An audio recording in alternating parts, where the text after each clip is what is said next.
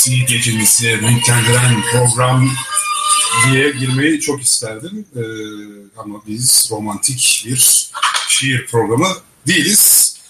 Ee, entelektüelliğinizin önemli bir parçasını oluşturan muhabbet teorisi programının 76.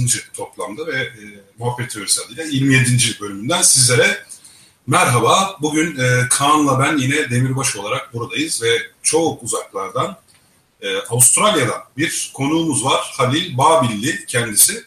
Bu programın için cumartesi gecesi yaptığımızın e, yaptığımız sorusunun da yanıtı aynı zamanda. Çünkü şu an e, kendisinin pazar sabahına denk gelmesi için te, Türkiye saatiyle biz de cumartesi gecesi e, program yapmak durumundaydık. Ve bu yüzden bir ilk gerçekleşti. Öncelikle e, herkese hoş geldin diyorum. Hoş geldin Kaan, hoş geldin Halil. Hoş bulduk. Hoş bulduk. Kaan, hoş geldin Halil. Hoş bulduk. Nasılsınız? E, vallahi Sağlık sen de iyisin inşallah. Bu Avustralya'daki garip yaratıklar falan böyle hep paylaşıyorsun, görüyoruz. İnşallah bir şey yapmıyorlardır sana. yok yok camı pencereyi kapadım. Odadayım şu anda. Ya kusura bakmayın sesim e, biraz kısık. Avustralya'da bir şekilde üşütmeyi becerebildim. Ee, kusura bakmayın o yüzden. Dodo kuşu dışkısını yemeden uyandırdık galiba. yok yok evet evet. Göremedim ortada da ilginç bir şekilde bak bu sabah Dodo'yu. Ne oldu başına, başına bir şey mi geldi acaba? Abi bir Avustralya atasözü der ki ya şaka maka bizim karganın karşılığı orada dodo kuşu falan mı nedir abi? Neyin karşılığı?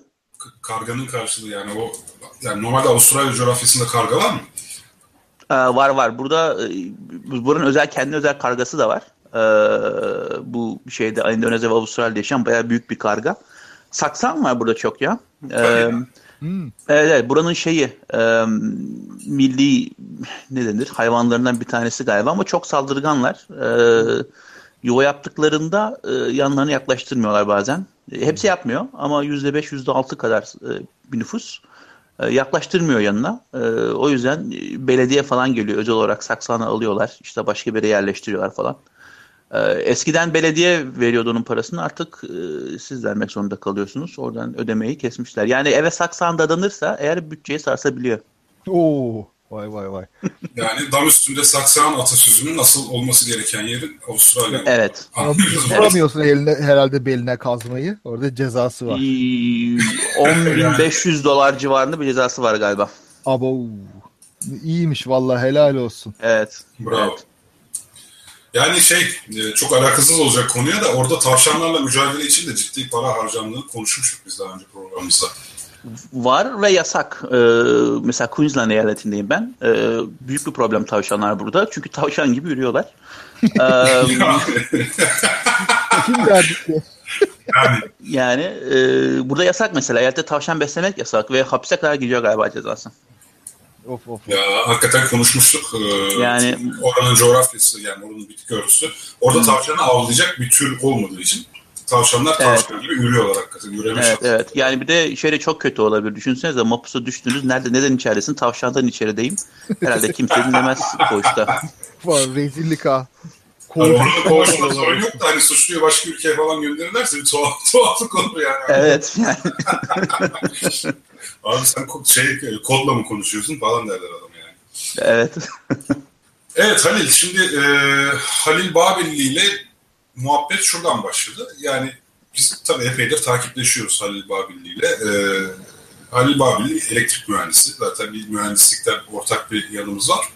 Bir de aynı zamanda Halil Babilli öykücü. Ben de bir öykücü olduğum için e, böyle karşılıklı bir e, sempatimiz ve takibimiz vardı. Geçenlerde Halil Babilli bir e, tefrika yaptı Twitter'da. Hani e, Japonların geleneklerine çok bağlı olmasından ötürü bu kadar ilerlediğiyle ilgili bir genel kanı vardır. Halil Babilli de yok yok kardeşim o o kadar e, öyle doğru bir bilgi değil. Japonlar baya baya son 300 yılda bilime inanılmaz önem verdiler diye güzel bir bilgi paylaştı. Ben de tabii şeyden itiraz ettim. Hani gelenekler hiç yok diyemeyiz. Özellikle örgüt kültürü yani şirketlerindeki kültür o sırada elektrik yani onların elektronik şirketlerinin Amerika'daki şirketlere sollamasına neden olduğunu düşündüğüm için ben de sadece bir kısmen itirazda bulunmuşum. Derken dedik ki biz bu konuyu niye muhabbet teorisinde konuşmuyoruz? Ee, zaten Kaan da bu fikri o zaman iyi buldu. Twitter'dan hemen anlaştık ve bu geceki programı zaten planlamıştık. Bugün de biraz e, bu Japonya'daki mevzudan bahsedeceğiz ama esas olarak Halil Babilli'nin şu an Avustralya'da çalıştığı alan e, yapay zeka ve bunun ekonomik etkileriyle ilgili e, yine hem gerçekleri hem bugünkü araştırmaları hem de bilim kurgusal spekülasyonlara dayalı bir muhabbet yapacağız. Bugün bir saatten uzun tutmayı düşünüyoruz. Cumartesi gecesi ateşi e, şeklinde lanse etmiştik. E, bu arada çok da ilginçtir. Şu ana kadarki en yüksek dinleyici kitlesiyle e, yapıyoruz şu an programı. O, görebiliyor musun? Kaç kişiyiz? E, onu söylemeyeyim ya. Şimdi herkesin kafasında yüksek bir rakam hayali var. Bu kalsın. Onu bozmayın ben. Şimdi hayal kırıklığı olmasın. O zaman 1 milyon ya. diyelim. Anchor efekt olsun. Çıpa etkisi olsun. 1 milyon mu abi olur mu? 70 milyon bizi dinliyor. O, ha, tamam oldu. Güzel. Hatta böyle dış Türkleri ve yurt dışındaki Türkleri sayarsak bence 150 milyonu bulur. Evet evet yani o bakımdan hayırlı bir program yapıyoruz şu an. evet ee, ve tekrar herkese hayırlı geceler dinledikten sonra e, artık evet. sözü önce Kaan'a veriyorum. Kaan senin söyleyeceğin bir şeyler var mı giriş için ve sonra da konuğumuza verelim mikrofonu diye. Valla hayırlı olsun herkese akşamımız, haftalarımız, aylarımız diyelim de her, herkes gibi. Güzel konu bulmuşsunuz. Valla ben şey yapamadım çok fazla dahil oldum bence büyüleyici bir konu. Şöyle ki Abi bu arada bölüyorum. Dinleyiciler kaç kişinin izlediğini görüyormuş zaten. Hadi ya. evet ya. Tır tutalım derken ne oldu? Abi biz niye görüyoruz? Yani siz niye görüyorsunuz? Ben kendi kendim görüyorum zannediyorum. Tevfik Koyar'ın sesi eski bölümlere göre kötü geliyor ee, diyen var ya. Ya ben yeni mikrofon aldım. Niye oluyor acaba? Ee, evet sesin biraz uzak geliyor. Böyle biraz yaklaşırsan belki tamam, daha yaklaşmaya çalışayım. Bakalım. Yeni şeyler de böyle olur böyle kullandıkça açılır merak etme. Tamam neyse 67 kişi dinliyor şu an bizi. ha, güzel. 70 evet. milyona çok kalmamış tamam sorun yok gayet güzel. Çok evet, çok diyorum yani bir sadece sonunda milyon eksik evet. onun dışında. Bir de mesela konularımız içinde şey de var demiştik değil mi? Ee, bu otomasyon, yapay zekanın gelişmesi ki yapay zeka hakkında da bayağı konuştuk daha önceki bölümlerde. Bunun şimdi sosyal etkilerine biraz bakacağız sanırım. Bunun işte iş hayatına etkileri ne olur? Bunun dalgalanmasıyla sosyal hayata etkileri ne olur? Ve bizim hayatımızda ne olacak bakalım? Emekli olmaya kalmadan işsiz mi kalacağız acaba? Onu bir anlamak lazım ya. evet bu mevzulardan da o zaman bahsetmek üzere. Öncelikle Halil Babil'i bize kendini biraz tanıtır mı? Tabii. E, adım Halil Babil'de. Avustralya'da yaşıyorum. E, dediğin gibi elektrik mühendisliği okudum. E, mesleğime aslında elektrik mühendisi yaparak başladım. Ben mikroçip dizaynıyla başladım. E, analog ve şimdi teknik bir konu olduğu için teknikle konuşuyorum. Teknik bir problem, program olduğu için. Um, analog ve dijital mikroçiplerin dizaynında çalıştım bir süre. E, Fransa ve Hollanda'da. E, daha sonra farklı meslekle paralel ama biraz daha farklı yönlere kaydım. Ee, son ne kadar oldu?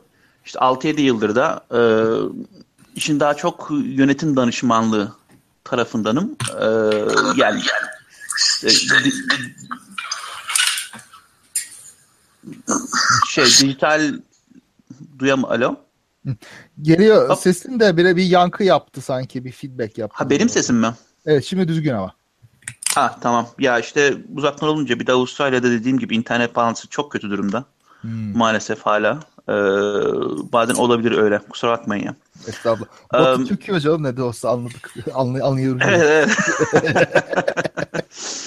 Şeyler farklı olun da günler farklı. Şu anda günler farklı da değil değil mi? Belki ondan karışmıştır diyeceğim ama yok değil.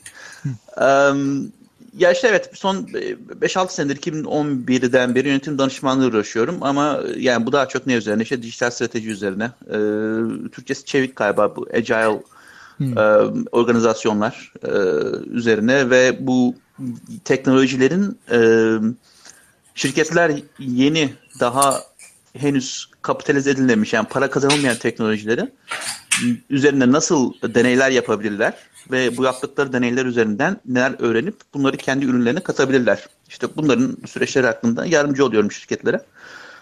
Ee, öyle bir bir kitabım var. iki sene kadar önce yazdım. Ee, Bin Yıllık Hemşeri adında. Ee, ölümsüz bir gelincin, Bizanslı gelincin maceralarını anlatan bir kitap.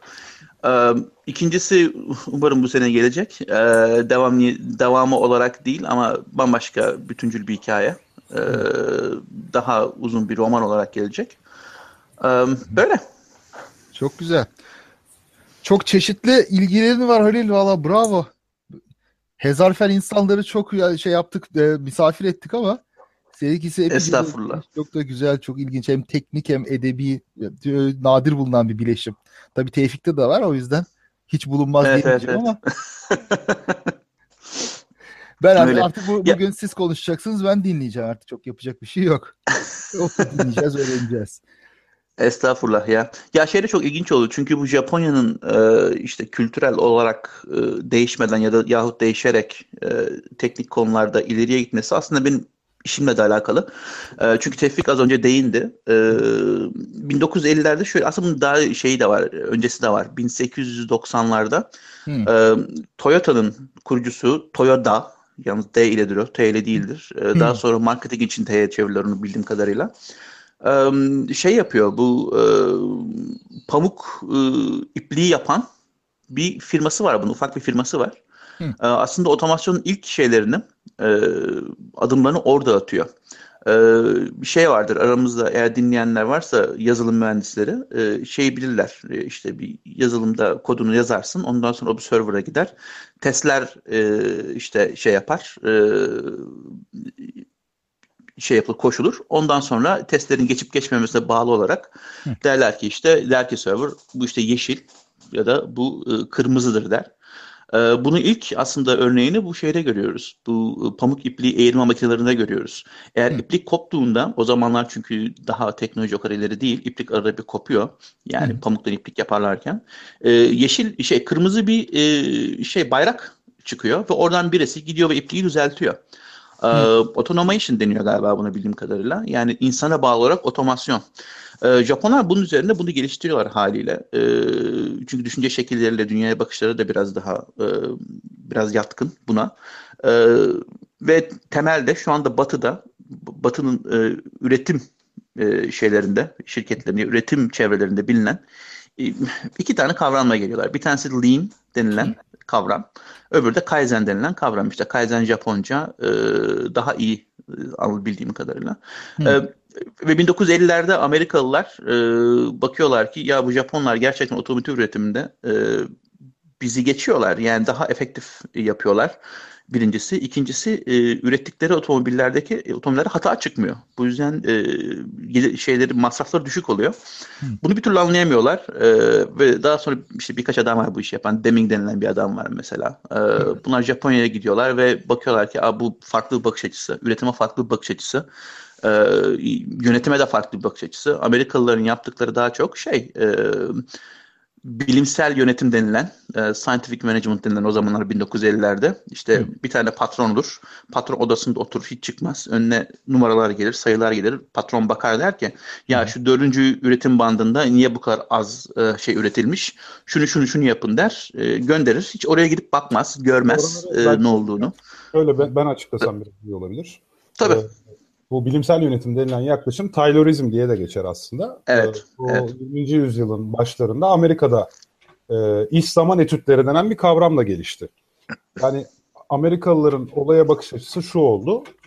Eğer biz işçilerin yaptığı işi baya baya ölçebilirsek mesela diyelim ki bu, bu işçi kürekle toprak alıp atıyor bir yere. Bayağı bu Taylor dediğimiz adam zaten ilk mühendislik yaklaşımları iş yerinde bilimsel yönetim dediğimiz öyle gelişiyor. Bayağı bayağı bir işçi işte küreye bakalım ne kadar alıyor ve diğer tarafa ne kadar sürede atıyor deyip bunları ölçüp işte bir işçinin güne ne kadar toprak atabileceğini hatta o zaman mesela herkes farklı boylarda kürek kullanıyormuş. Kürek boylarının da optimum şekilde standartize edilebileceği falan gibi ilk fikirlerle Hı. bilimsel yönetim denen e, fikri başlatıyor. Evet.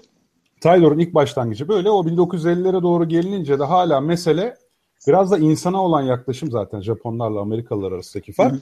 Amerikalılara göre işçi sadece para motivasyonlu bir adamdır. Ve bu adamlara ancak ikramiye ve prim vererek güdülebilir. Ee, ve iyileştirme denen şey de ancak teknik anlamda yapılabilir. Yani Amerika, o bilimsel yönetim dediğimiz Amerika'da geçerli olan hakim anlayış bu. Öteki tarafta o Japonların zaten bu de, Deming dediğimiz, Kaizen yaklaşım dediğimiz yaklaşım ya da Deming dediğimiz adamın getirdiği döngü falan bunların hepsi bu toplam kalite yönetimi dediğimiz konuyla ilişkili. Hı hı.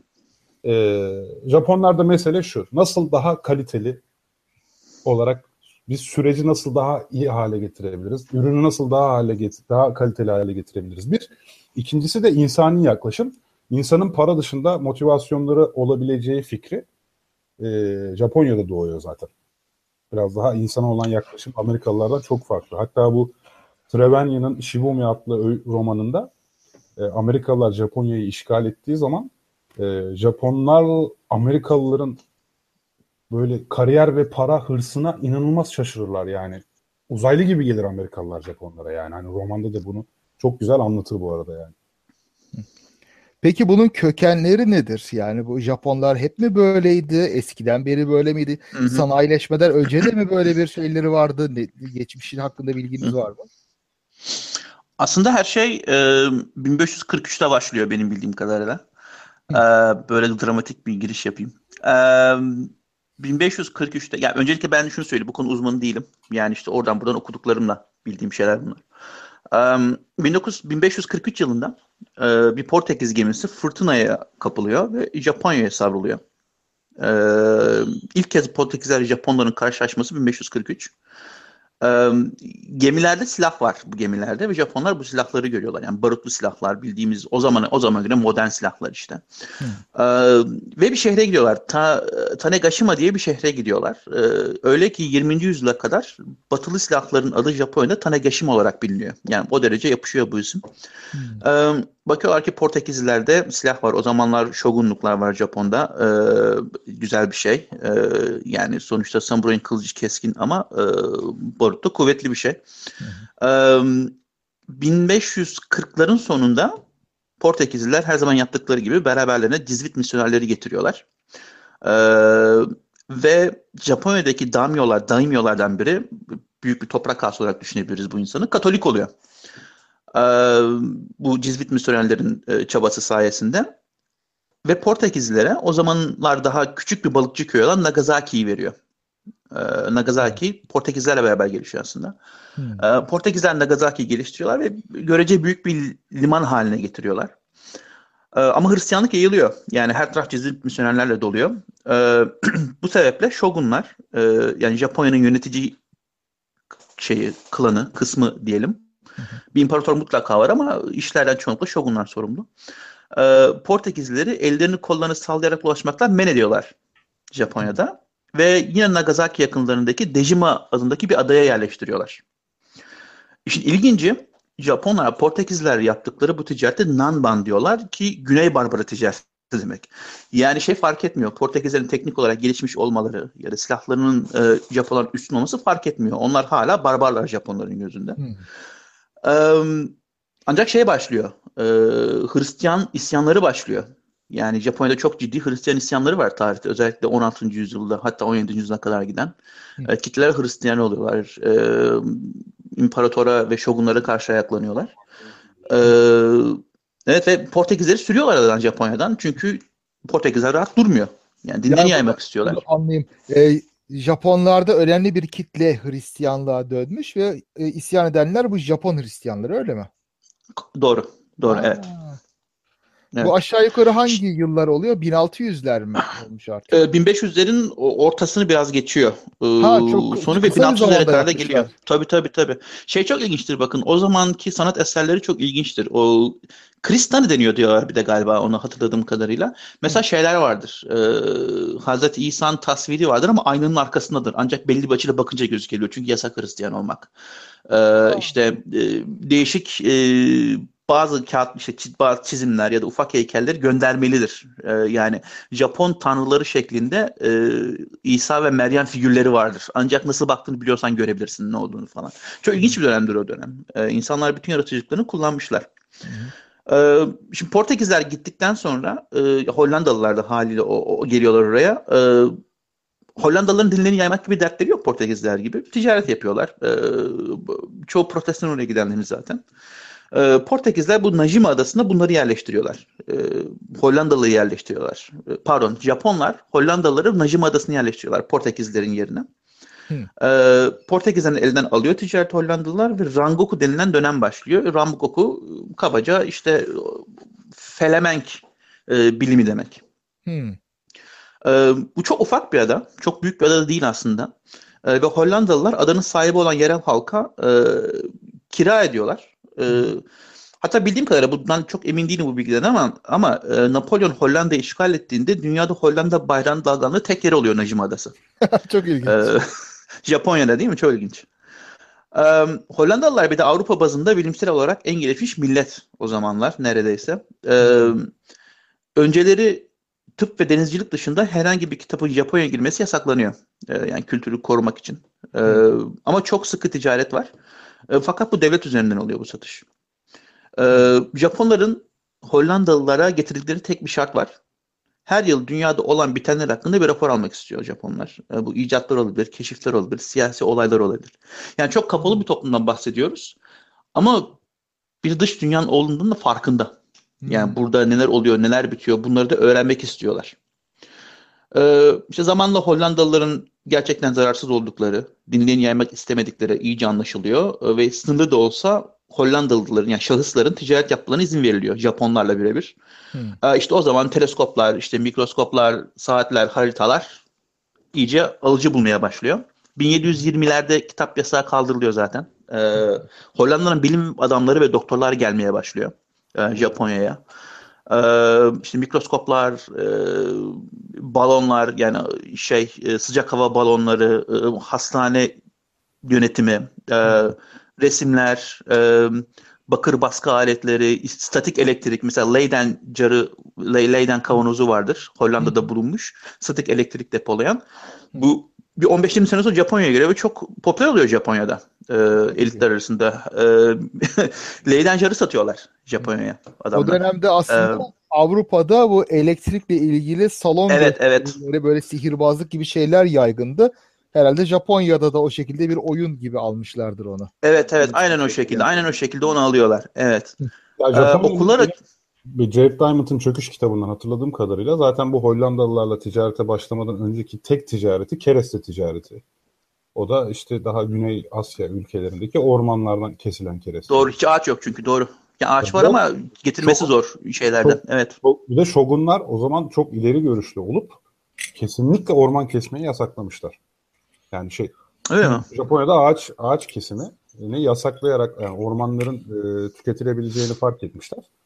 Bu yüzden daha çok kereste ticaretine yönelilmiş. Yani şogunlar eliyle Japon ormanları korunmuş o dönemde.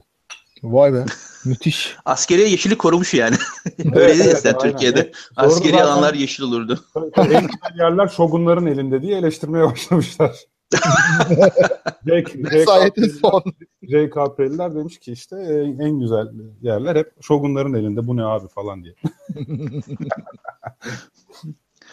E, Kitap yasağı işte kaldırıldıktan sonra okullar açılmaya başlanıyor Japonya'da. Hatta Hollanda ile öğrenci değişimi yapılmaya başlanıyor. Yani Japon öğrenciler Hollanda'ya gidiyorlar, Hollandalı Erasmus. öğrenciler Japonya'ya geliyorlar. evet evet Erasmus bir nevi ve evet yani öbür nevi Erasmus oluyor. ee, tabii kılık kıyafetleri değişiyor bu Japon öğrencilerin Avrupa'ya gittiklerinde. Avrupalılar gibi giyinmeye başlıyorlar. Hmm. Ee, Pardon. fakültesi açılıyor Japonya'da. ya- yaşa- yaklaşık ne zamanlar? 1700'ler mi? 19 so- daha sonradır. İşte 19'un başı olabilir. Ee, çünkü 1830'ların sonunda bir baskıcı dönem var. On- 1800'lerin başı olmalı. Hmm, anladım. Tam bilmiyorum ama öyle olmalı. Ee, işte tıp fakültesi açılıyor. Bir de 19. yüzyılın ortalarına doğru e, batı bilimi politik bir tartışma konusu oluyor. Yani işte batılılaşma iyi midir, kötü müdür tartışmaları başlıyor. Ee, çünkü 1812 olması lazım. Tarih tam hakkında değil. 1812'de e, bir bir şey bir kanun tasarısı doğru bir ta- tanımı bilmiyorum ama bir şey kabul ediliyor Japonya'da. Japonya sınırlarına e, yani karasuları içinde kıyıya eğer daha önceden izin almamış bir yabancı gemi yaklaşırsa hemen ateş açılacak bu gemiye ve bu oluyor. Bir e, Amerikan gemisi, bir Amerikan ticaret gemisi içinde Japonlar olduğu halde top ateşine tutuluyor. E, Batı yanlıları diyorlar ki böyle bir şey olmaz, böyle bir saçmalık olmaz, ne yapıyorsunuz diyorlar. E, Edo şogunluğu da diyor ki bunun karşılığında e ben de o zaman Batılılar için de idamı getireceğim Japon'a diyor. Ee, işte atarına atar diyorlar herhalde bizde şu anda. ee, böyle bir şey oluyor. Bu baskı altında tutuluyor ama çok sürmüyor. 1854'te Japonya zaten serbest e, ticarete açılıyor. Ondan sonra e, bu Rangaku çok artık önemli olmuyor. Çünkü yani bu Hollanda bilimi dedikleri çok artık önemli bir olmuyor. Çünkü her yerden kaynaklar geliyor. Ee, ilk yayılan kitaplar işte tıp kitabı demiştim. Aslında önce güvenmiyorlar şeylerin kitaplarına, Batılıların kitaplarına. Ya diyorlar bu işte Güney barbarları ne bilir tıp hakkında falan. Küçümsenerek yaklaşıyorlar. Hmm. Fakat kitapları okudukça anlıyorlar ki doğru yazılanlar orada. Ya diyorlar gerçekten öyle mi? Kadavları kesip biçmeye başlıyorlar ve bakıyorlar ki gerçekten Batılılar biliyorlar bu işi. Ve çok gayet ileri gidiyorlar. Ee, şey çok ilginçtir. Ee, dünyada ilk genel ilk genel anestezili ameliyat Japonya'da yapılıyor 1804'te. Geleneksel Çin, Çin tıbbıyla Batı tıbbını birleştiriyorlar. Hı. Ve Batı'dan 40 sene kadar evvel ilk genel anesteziyle ameliyatı yapıyorlar. Yani çok ilginç noktalar var böyle. Yani eminim çok daha farklı şeyler de vardı. Bu işte benim ufak bir taramamdan bulduğum şeyler. Anesteziyi ee, mi yapmışlar acaba yani? Kloroformla Çin tıbbı olabilir. Kloroform kullanılmıyor galiba o zamanlar Batı'da. Daha kloroform biraz daha sonra diye biliyorum. Yanılıyor olabilirim ama. Çinli bitkilerdir o. Çinli bitkilerdir Kaan. Yani Hı. Çinliler o her yani herbalizmde zaten bayağı ileriler. Her tür bitkiden her tür şey ben de öyle düşünüyorum. yani. Çok ilginç. Ya, opyumdur mutlaka. Büyük ihtimalle opyumdur ya. Şimdi benim merak ettiğim şu veya batı bilimi teknolojisi vesairesi daha az gelişmiş ülkelere girdiğinde genellikle o ülkeler pasif tüketici haline gelmişler. Kendileri fazla bir şey üstlerine kurmamışlar e, Japonya istisna olmuş buna. Acaba niye ben onu merak ettim. Ama Japonya'nın e, yani bunun tüketicisi değil üreticisi haline gelmesi 2. Dünya Savaşı sonrasında ve çok büyük evet. bir hırsla oluyor tabii ki bu. Yani. Ama 2. Dünya Savaşı sırasında çok ciddi bir e, donanması var. Uçak gemileri var. Ya bunlar e, pasif uçak, bir tüketicilikle olacak işler var mı? Efendim? Uçak gemileri var mı? Var evet. Var yani, diye biliyorum. Var. Pearl Harbor'a başka türlü baskın yapamazlardı. Ha uçarak geldiler diye hatırlıyorum. Yanlış da hatırlıyor olabilirim. Yani şey aldıklarını biliyorum ben 1800'lerin ortalarında hatta başlarında e, gemi özellikle askeri gemi e, tasarımlarını ve buhar gücüyle çalışan içten hatta daha sonra içten yanmaların motorlar hakkında ayrıca çalıştıklarını işte e, telgraf ilk geldiğinde telgraf üzerine bayağı kafa yorduklarını biliyorum. Ee, ama şey ilginç tabii yani çünkü dediğin gibi şey yok. Ee, büyük bir sinayi üretim yok aslında. Bu hmm. daha 19. yüzyılın başlarında. Ama şey de var. Yani mesela 2. Dünya Savaşı'ndan önce Japonya'nın bir Kore işgali var, bir Mançurya işgali var. Aslında orada bayağı büyük bir ordu var. Yürüyen bir ordu var. Yani bir me- mekanizma var orada. 2. Evet. Dünya Savaşı'nda hadiye bir anda ayaklanan bir ordudan bahsetmiyoruz. Ee, ve tecrübeli bir ordu var. Yani, yani adam Çin gibi bir yerde çok yani yaptığı katliamlar tabii haddi hesabı yok. Ee, ama yani şeyin e, yerel halkın kendisine çok düşman olduğu bir yerde bir, bir sürede olsa tutunabilmiş adam. E, hakeza, hakeza Kore'de öyle. E, şey var ya askeri bilgi var aslında bence öncelikle. Samuraylardan gelen e, bir klanlaşma, bir şogunluğun getirdiği işte herkesin kendi birliğiyle e, bağların çok yüksek olduğu hmm. öyle bir kültür var. E, ama şey bilmiyorum gerçekten o sanayi hamle, o ağır sanayi hamlesi e, bilinçli mi yapıldı, bilinçsiz mi yapıldı onu tam bilmiyorum. Yani o, birileri bir şey satmak için mi yapıldı yoksa içerideki bazı şeyleri bastırmak için mi yapıldı onu bilmiyorum. Bir de 19. yüzyılda da Japonların temel bilim araştırmacıları da var ciddi olarak ve 20. yüzyıl içinde de fizikçiler, matematikçiler, muhtemelen başka temel bilimciler de bunlar tabii pat diye ortaya çıkmazlar bir birikimin sonucu. E, demek ki tahminim benim e, bir nispeten erken zamanlardan beri Japonlar e, aktif bilim üretmeye yani belli bir merak duygusuyla ilerlemeye başlamışlar gibi geliyor. Evet evet. Yani şey çok ilginç. O gelen kitapları e, Hollanda'dan gelen kitapları daha 16. yüzyılda nasıl bir iştahla çevirdikleri, okudukları çok çok ilginç yani. Yani ya şimdi şöyle söyleyebilir miyiz? Peki yani geçmişteki toplumların genelde bilimle olan ilişkilerini belirleyen şey onların inançları. E, Japonların Hı-hı. o dönemde sahip olduğu dinin e, bilimsel merak veya araştırmayı engelleyen bir tarafı yok. Öyle değil mi? Yani e, bilimin İslam'la bir de politik tarafı var bence. Bilimin Hristiyanlıkla olan ilişkisinde Hı-hı. hep şey bir sıkıntı var yani. din e, yeri geliyor ve bilimsel araştırmanın önüne geçiyor. Yani bir bağnazlığa neden oluyor bilimsel anlamda. Ama Japon İşin politik dinlerinde böyle bir şey yok. Evet politik tarafı da var bence. Çünkü mesela eğer şeye bakarsanız 15. 16. yüzyılda işte Orta Doğu, Balkanlar ve Avrupa'ya ya osundur ya ötekisindir. Yani o politik düzlem öyleydi her zaman için. Ee, bu yüzden işte Avrupa'nın da işte orada o zamanki Müslüman dünyanın da karşı tarafın bilmini alması çok kolay değil. Çünkü o gavurun şeydi. Yani gavurun okuduğu, yazdığı, çizdiğiydi.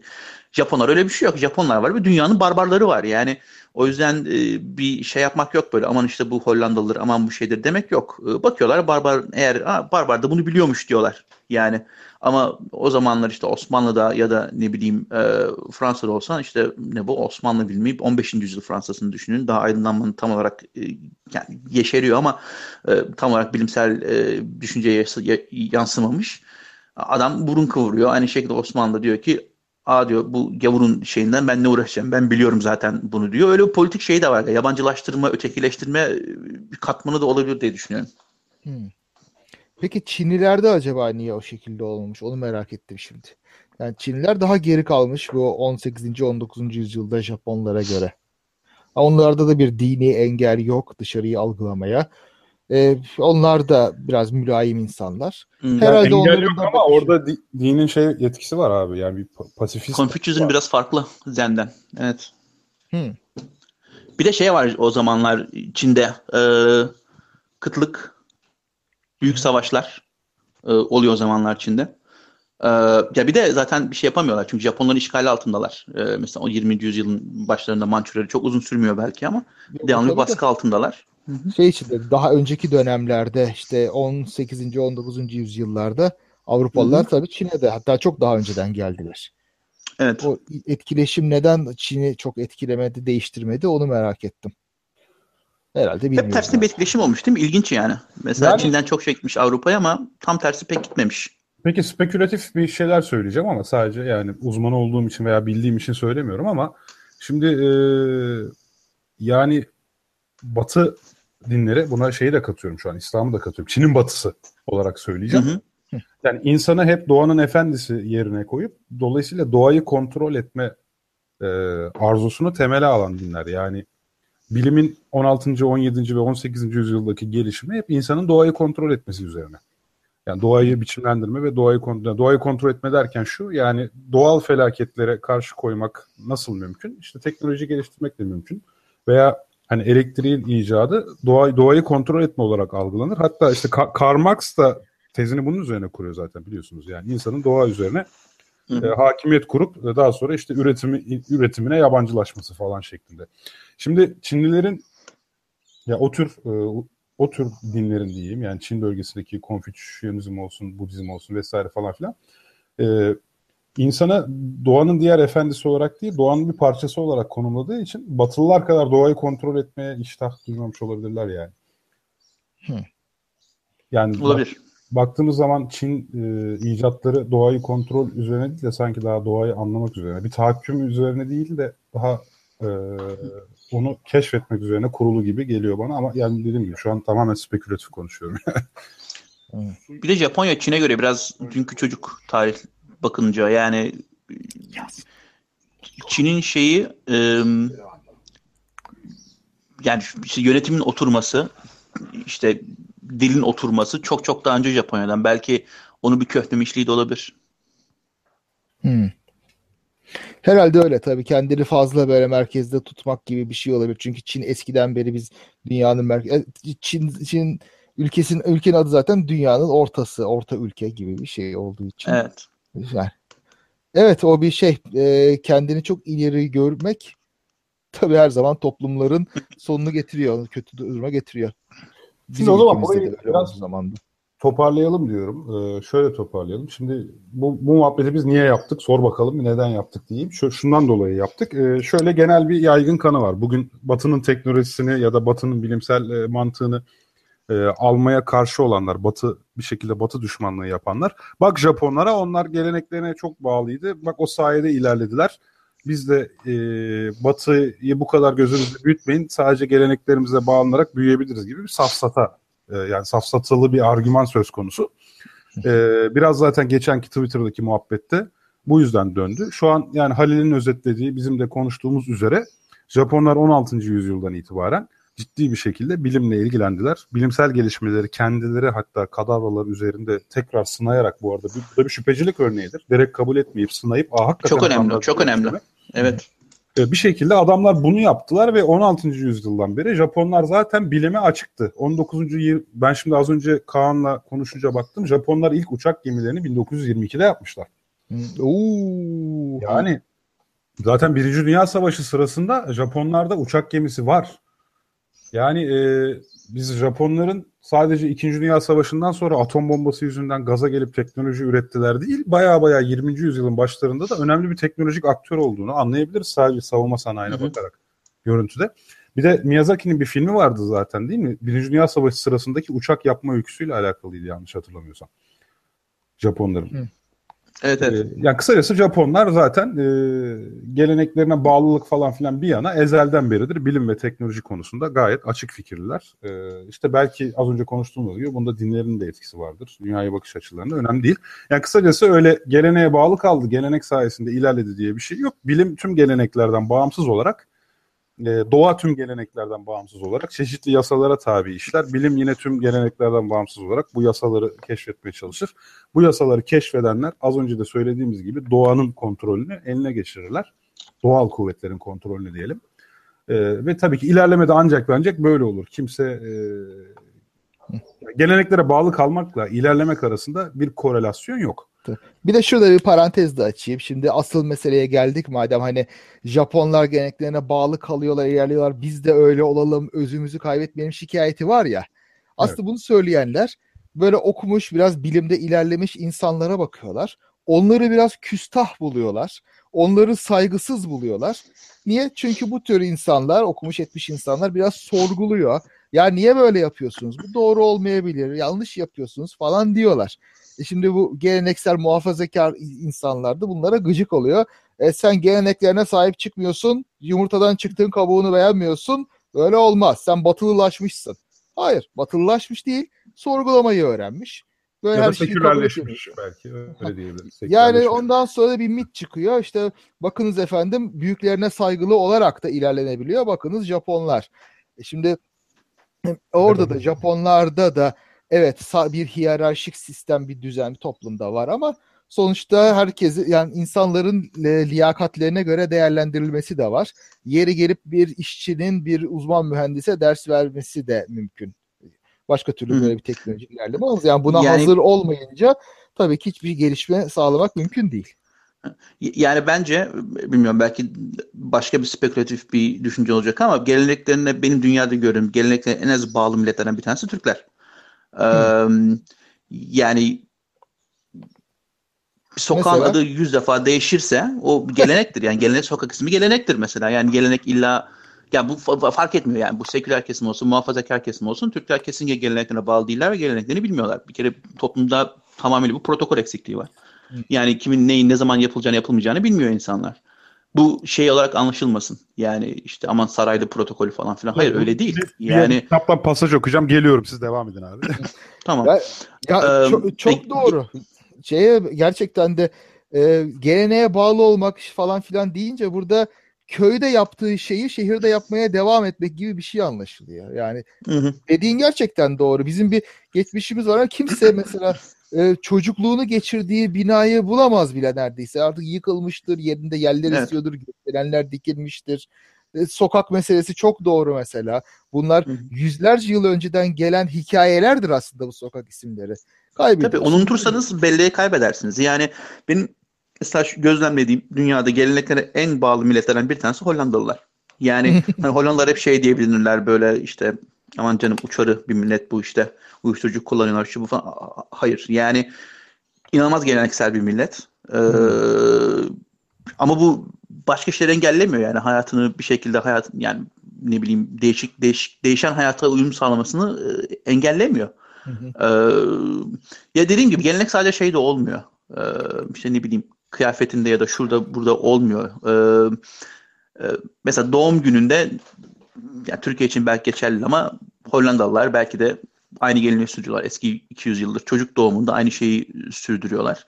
Hmm. Ee, yani Türkiye'de yok o maalesef ya. Olsa bile çok içi kof boşaltılmış gibi oluyor. Ee, ya gelenek sonradan gelenek sonradan üretilecek bir şey değil. Yani e, bir süre kaybediyorsun ondan sonra 20 sene sonra ya bir de bak şurada şöyle süper bir şey var hadi böyle yapalım bu da geleneğimizdir geçmişten geliyor diye bir şey yok öyle bir şey yok yani öyle bir şey yapamazsın o, o çok şeydir e, eğrelti durur o. Ee, ve kimse de ne yaptığını anlamaz, sebebini bilmez. Kimse oturup düşünmez, bunu bu yüzden yapıyor diye düşünmez. Ee, bir nesil sonra unutulur o. Ee, ya geçen neslin yaptığı bir gariplikmiş diye bakarlar. İşte böyle deyince mesela benim aklıma ilk kutlu doğum haftası gibi veya Kutül Amara Zaferi kutlaması gibi aslında böyle yerleşmiş bazı şeylere rakip olsun diye aşağı yukarı aynı tarihlere denk getirilen böyle e, kutlama gibi şeyler geliyor. Mi şeyde? Yani kutu, buradaki, Amere Zaferi'ni unutan yoktu ya. O, o biliniyordu yani. Bilen biliyordu onu. Tabii tabii. Ee, Ama orada işte başka bir aktörü öne çıkartmak, başka bir şeyi e, hatırlatmak, diğerini unutturma amaçlı gibi. Ya belki de. Yani hiç hiç ilgilendiğim şeyler değil biliyor musun? Bu yani Türkiye'de olan biten biraz da en, en iyisi, politika. Akıl sağlığını korumak için en doğrusu. Bakın şurada bile konuşurken ama işte tüm Türkiye'yi homojen kabul etmek gibi bir hataya düşüyoruz. E, gelenekle ilgili sorun da biraz burada başlıyor. Yani e, Türkiye'de Doğu'nun geleneği ayrı, Batı'nın geleneği ayrı, Karadeniz'in geleneği ayrı. Hani şöyle bir çatı gelenek olarak baktığınız zaman ancak ve ancak işte bazı birleştirici milli bayramlar, dini bayramlar falan filan vardı. İşte şimdi az önce Kaan'ın da söylediği gibi bir tanesini diğerinin önüne geçirmeye çalışıyorlar.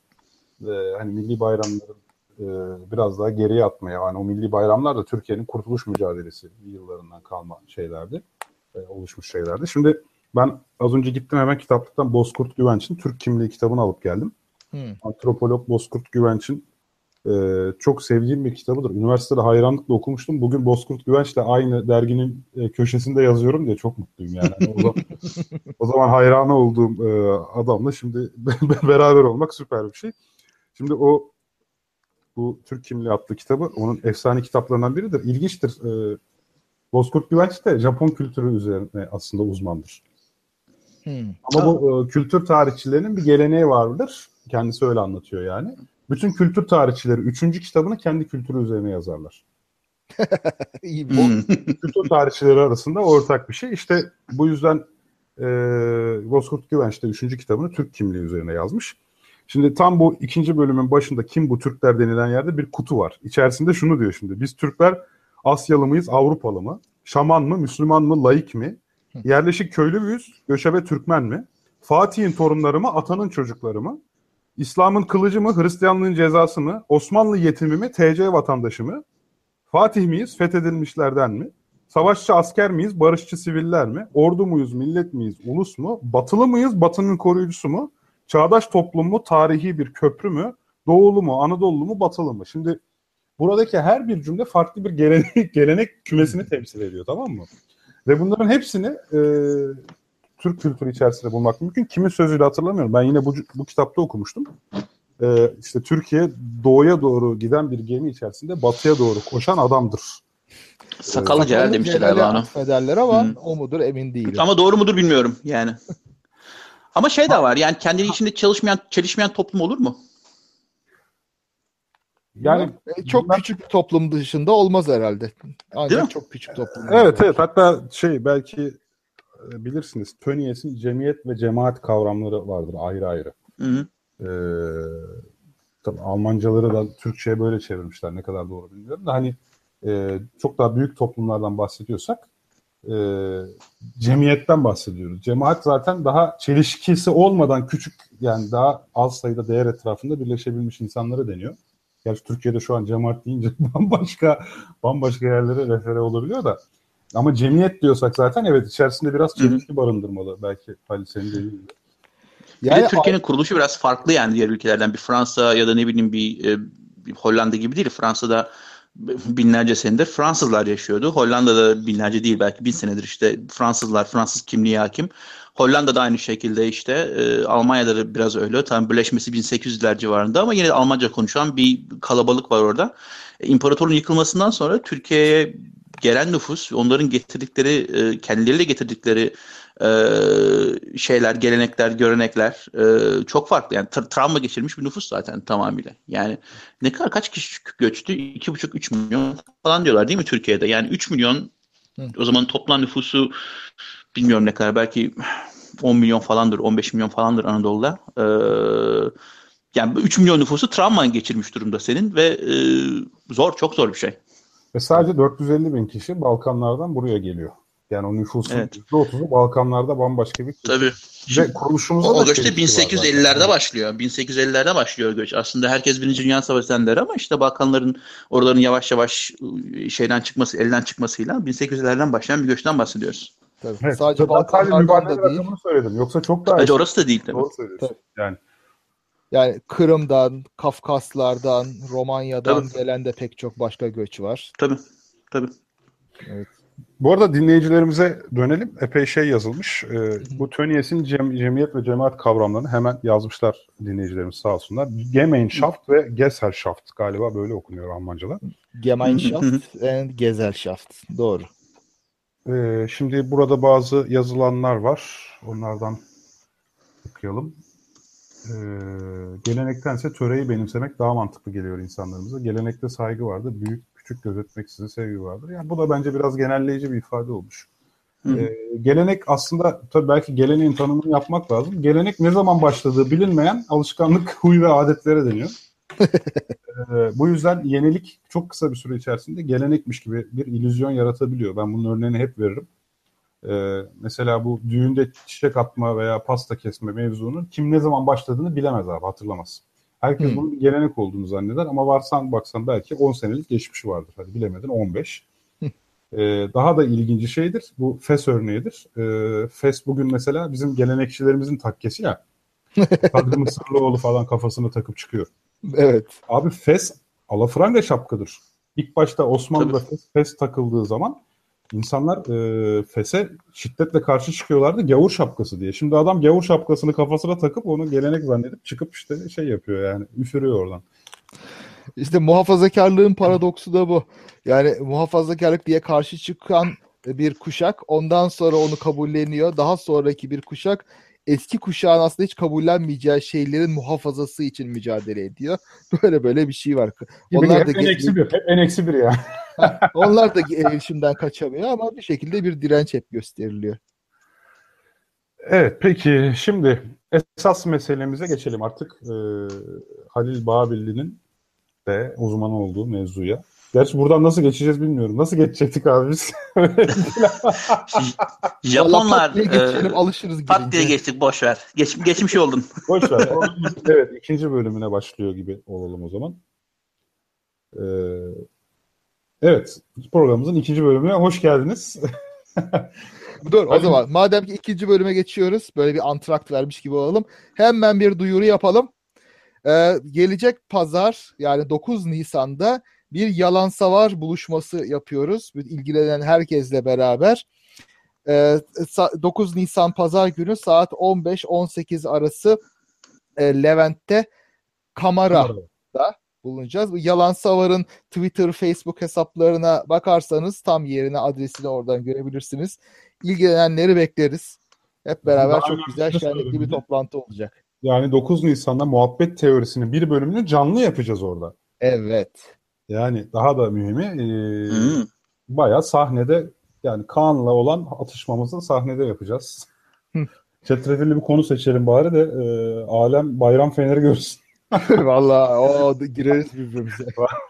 bir Hacivat Karagöz oyunu görsün yani. Tevfik Bey ben sizi dinledim falan diye. Sayın Öztürk, Sayın Öztürk diye gireyim ben orada. Evet o zaman şimdi yeni konumuza geçelim. Şimdi Halil Avustralya'da, e, düzelt abi yanlışsam, Halil Avustralya'da şirketlere danışmanlık veriyor. Danışmanlık verdiği evet. konu çok ilginç. E, o da şu. Konulardan gelecek, bir tanesi diyelim. Evet, konulardan bir tanesi. Gelecek bazı şeylere gebe, hep konuşuyoruz biliyorsunuz. E, bu geleceğin gebe olduğu şeylerden birisi de e, yapay zeka alanındaki dönüşüm. Otomasyon, yapay zeka, bu gibi konular. İşte machine learning falan hep burada ele aldığımız konular. Bunların e, sosyal yaşama etkisini çoğunlukla konuştuk. Ama sosyal yaşamın bir kısmı da iktisadi hayat aslında. Yani bir şekilde bir toplumu tanımlayan şeylerden bir sürü birisi de iktisadi sistem. Bu iktisadi sistemin işleyişi, özellikleri vesaire falan filan. Yani iş dünyası bir anlamda. E tabii şirketler için danışmanlık alır? Şirketler e, bugünkü karlılıklarını korumak, arttırmak, gelecekte de bunu muhafaza etmek, hatta daha da arttırmak için danışmanlık alırlar sonuçta. E, Halil Babilli de e, bu tarz yani şirketlere dilediklerinde yani gelecekte ne olacak, onların işlerine nasıl etkisi olacak falan benim anladığım kadarıyla bu tarz danışmanlıklar veriyor. Şimdi bize kendisi bunu daha düzgün bir şekilde anlatıp yapay zeka ile ilgili muhabbetimizi de kendisi böylelikle başlatacak. Bizim sorularımıza da yanıt verecek. Evet Halil abi sana atıyorum topu. Top sende. ee, sırf şey değil aslında karlılık arttırmak da değil. Ee, şu anda yani eğer e, şeye bakarsınız, dijital ekonomiye bakarsanız 2000 işte 1995'lerden beri başlamıştır hatta hala devam eder. Ee, şeye görüyorsunuz. E, asimetrik firmaların ortaya çıkıp asimetrik derken işte büyük firmaların yapamadıklarını yapan, küçük e, çabuk hızlı hareket edebilen, e, öğrenebilen e, ve öğrendiklerini çabuk uygulayabilen firmaların e, ne kadar çabuk yükseldiğini görüyorsunuz. Hızlı yani bir, bir, öyle bir terim de var. Evet, evet. Evet. Şimdi 1990'lardaki Fortune e, 500 listesine bakarsanız dünyadaki en büyük 500 firmayı gösterir. Bir de 2017'dekine bakarsanız çok çok farklı bir manzarayla karşılaşırsınız. Yani 95'ten beri bu zamana işte Google geldi, şey SpaceX geldi, Amazon geldi, Oracle geldi. Yani saymakla saymakla bitmez bunlar. Ee, bu çok büyük bir tehdit. Özellikle büyük firmalar çok büyük firma için büyük bir tehdit. Ee, diyelim ki mesela bir, çok şey bir herkesin verdiği bir örnektir. Ee, şubesiz bankacılık. Eğer siz büyük bir bankaysanız e, yani kaç milyar olarak bir banka olduğunuz fark etmez. Ee, arkasında sağlam bir kapitali olan şubesiz bir bankacılık sizin ülkenizde lokal yerel e, şey pazarınıza girerse e, parası görece parası olan genç nesilden sizin o, o, o müşteri şeyinizden, e, portföyünüzden e, önemli miktar alabilir ve bu sizi sarsabilir.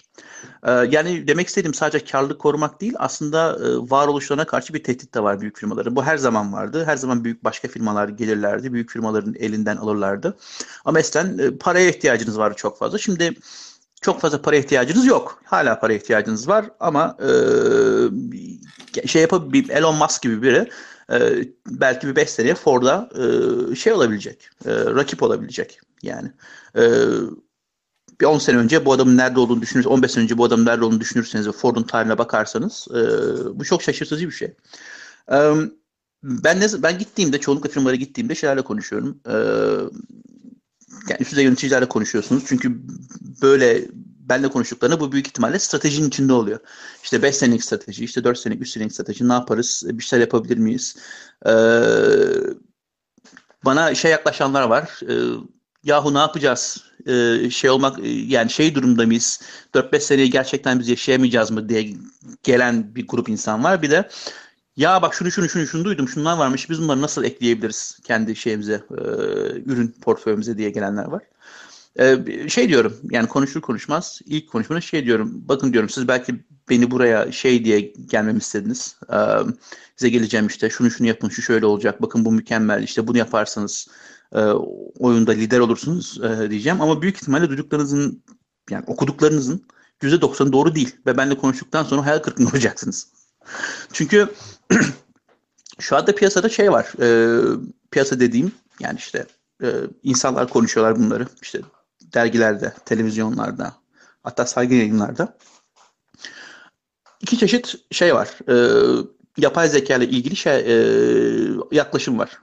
Yani eğer piyasaya bakarsanız zaten yahu niye benim robot e, şey, hizmetçim şu anda kahvemi getirdim diyor düşünebilirim ve şeydir yani ah biri şunlara bir yatırım yapsa da 200 sene robot hizmetçim gelse kahvemi getirse evimi süpürse işte gidip alışverişim yapsa diye düşünebilirim. Ama gerçek bu değil. Bu tamamıyla hayal. İşte hype denilen şey bu. Şu anda büyük bir hype var piyasada. Ve herkesin beklentisi yapay zekadan işte makina e, öğreniminden machine learning'den beklentisi bu. E, ama firmaların bunlara tamam yakinen bakmaları gerekiyor ama eğer e, core business'ta değilse yani asıl işleri bu değilse bunları yatırım yapmaları ne kadar doğru bilmiyorum. Bir de gerçeklik var. Yani işte köşeyi dönmek üzereyiz. Göreceğiz onu, o o, o özellikleri, o e, o değeri, o şey ürünümüze ekleyebileceğimiz özellikleri. Bir de bunlar var. İşte bunları yatırım yapmaları gerekiyor. Bunlardan bir tanesi şeydir. E, natural Language Processing denilen e, doğal dil işleme. Yani chatbotlarla konuşuyorsunuz. E, bunun etkileri büyük oluyor tabii firmaya. E, iki türlü etkisi oluyor aslında. Görülebilen ve görülemeyen etkisi oluyor. Yani görülebilen etkisi e, call center'lar. E, call center'lar artık niye ne kadar ihtiyacınız var ya da call center'ları bir premium servis haline getirebilir misiniz müşterileriniz için? E, hmm. Çünkü chatbotlar eğer yeterince yardımcı olabiliyorsa işte Pareto denilen %80'i yardımcı olabiliyorsa şeylerinizin, problemlerinizin diğer %20'sine yardımcı olabiliyorsunuz. E, görülemeyen şöyle bir etkisi var. Mesela insanlar hep şey düşünebilirler. E, chatbotlarla konuşmak ne kadar soğuk canım. İşte e, kişisel bir dokunuş yok, orada şey yok. E, hiç samimi olmayacak. Ama aslında yapılan testlerde çok daha samimi olduğu ortaya çıkıyor. Çünkü chatbotlar data mining yaparak, yaparak sizin hakkınızdaki her türlü bilgiyi öğrenebiliyorlar. Hmm. Ve mesela Fenerbahçe'lisiniz şey diyebiliyor. Yani ya maçta nasıl şöyle dediğimi falan diyebiliyor mesela size Fenerbahçe maçı hakkında. O kadar varıyor mu? Oy. Yani. Yani, yani bir şeyler var. Ee, yani tabii nasıl programladığınıza bağlı, e, nasıl bir trainer olduğuna bağlı. E, ama ya yapabilirsiniz. Şu anda yapmamak için bir teknoloji yok. Yani mesela dersiniz ki işte spor e, data mapping yapıp şunlar şunları şunları şey yapıyor dersiniz. Bir feedle beslersiniz ligden gelenleri. E, teknik olarak bir zorluğu yok yani bu işin. Um, bir endişem mesela öyle bir şey gerçekleşse tekinsiz vadi denen kısma girme tehlikesi var yani malum tekinsiz vadi görünüşle ilgilidir. Böyle insan da değil, robot da değil nereye koyacağını bilemez insan. O yüzden rahatsız olur. Belki böyle Hı-hı. bir muhabbete girince de bir insanın vereceği tepkilere benzer ama tam olmayınca o da bir itici de olabilir. Bilmiyorum denenmiş Hı-hı. de yapılmış mıdır ama o da ilginç. Bir evet test, test testler var ya yapılan testler var. Bu yapılan testler sonucu insanların çok daha samimi bulduğu ortaya çıkıyor bu evet, e, şeyde evet. Ama samimi bulduklarında onun bot olduklarının farkındalar mı? Mesela şimdi Siri'yi seslendiren kız anlatmıştı hı hı. bu Türkiye'de. Özellikle robot gibi seslendirmesini istemişlerdi. Muhtemel sebebi Tekinsiz Vadi zaten. Hmm. Yani e, Tekinsiz Vadi dinleyicilerimize açıklamamız lazım. Tekinsiz Vadi şu, bir robot e, insana aşırı benzer hale gelirse e, karşı tarafta bir rahatsızlık hissi uyandırmaya başlıyor. Çünkü onun bir robot olduğu e, algısı devreden çıkıp onun bir insan olduğu ama hastalıklı ya da sorunlu ya da takıntılı ya da işte her neyse öyle bir normal dışı e, insan olduğu algısı geliveriyor. Yani beynimiz onu yabancı bir unsur olarak değil, insani bir unsur olarak değerlendirmeye başlıyor ve dolayısıyla o insani unsurun kusurları rahatsız etmeye başlıyor.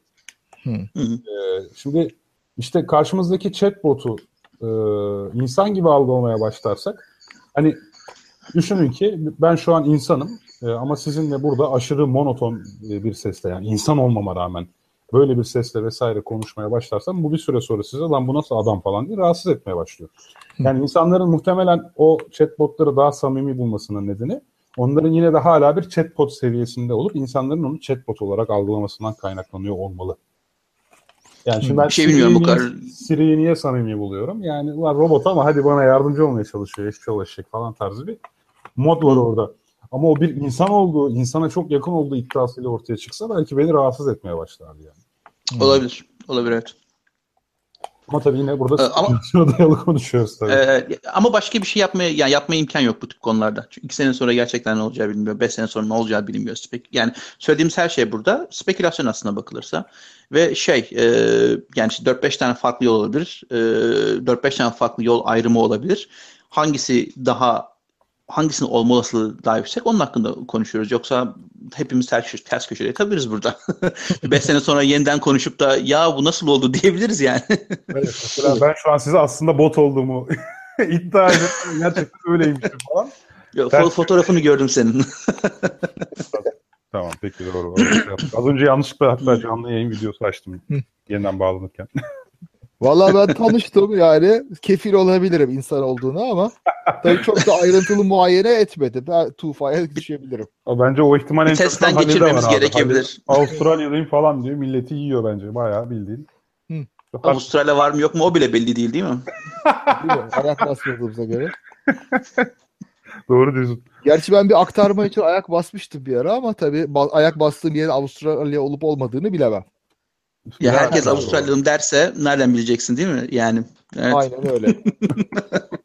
Batı aç girdik şimdi bakalım nasıl çıkacağız. Aynen.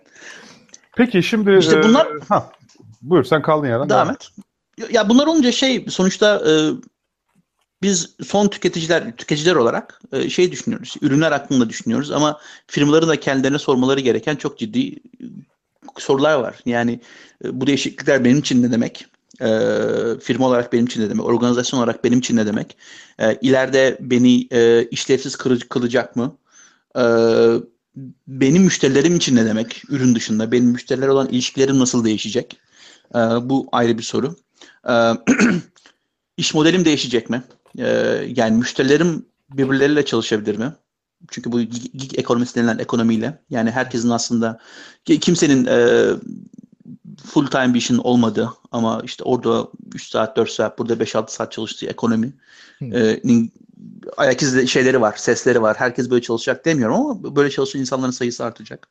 İşte ben bunu nasıl şey yapabilirim? Nasıl organik bir bağlantı kurabilirim müşterilerim organizasyonla ve hep beraber çalışabiliriz belki. Yani firma müşterinin de müşterisi olabilir belki.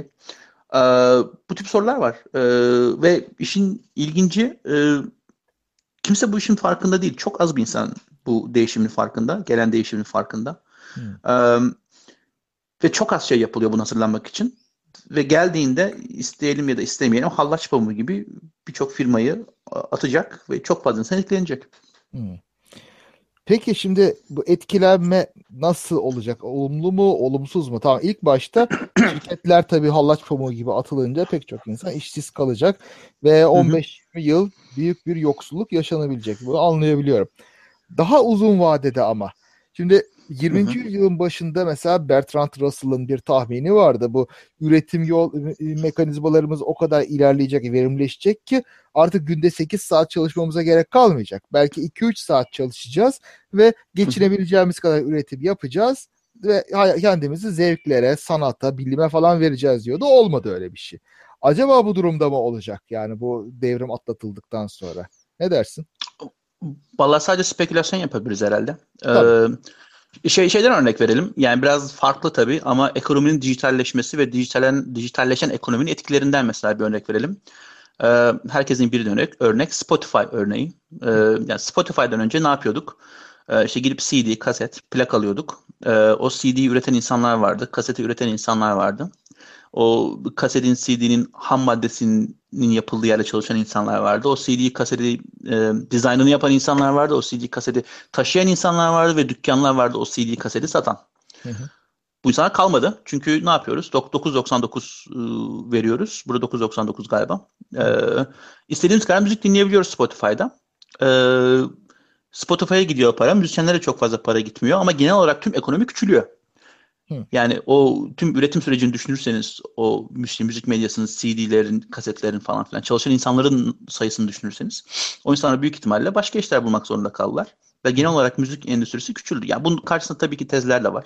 Daha doğrusu Ee, işte her- her... reel üretime dayalı kısmı küçülüyor tabii. Yani Evet. dijital üretime kısmı artıyor ama tabii ki birinin küçülme hızı diğerinin büyüme hızından çok daha yüksek yani. Aynen öyle. Bir de işsiz iş bakımından, iş yaratma bakımından mesela küçülüyor. Yani iş daha o kadar iş yaratamıyor.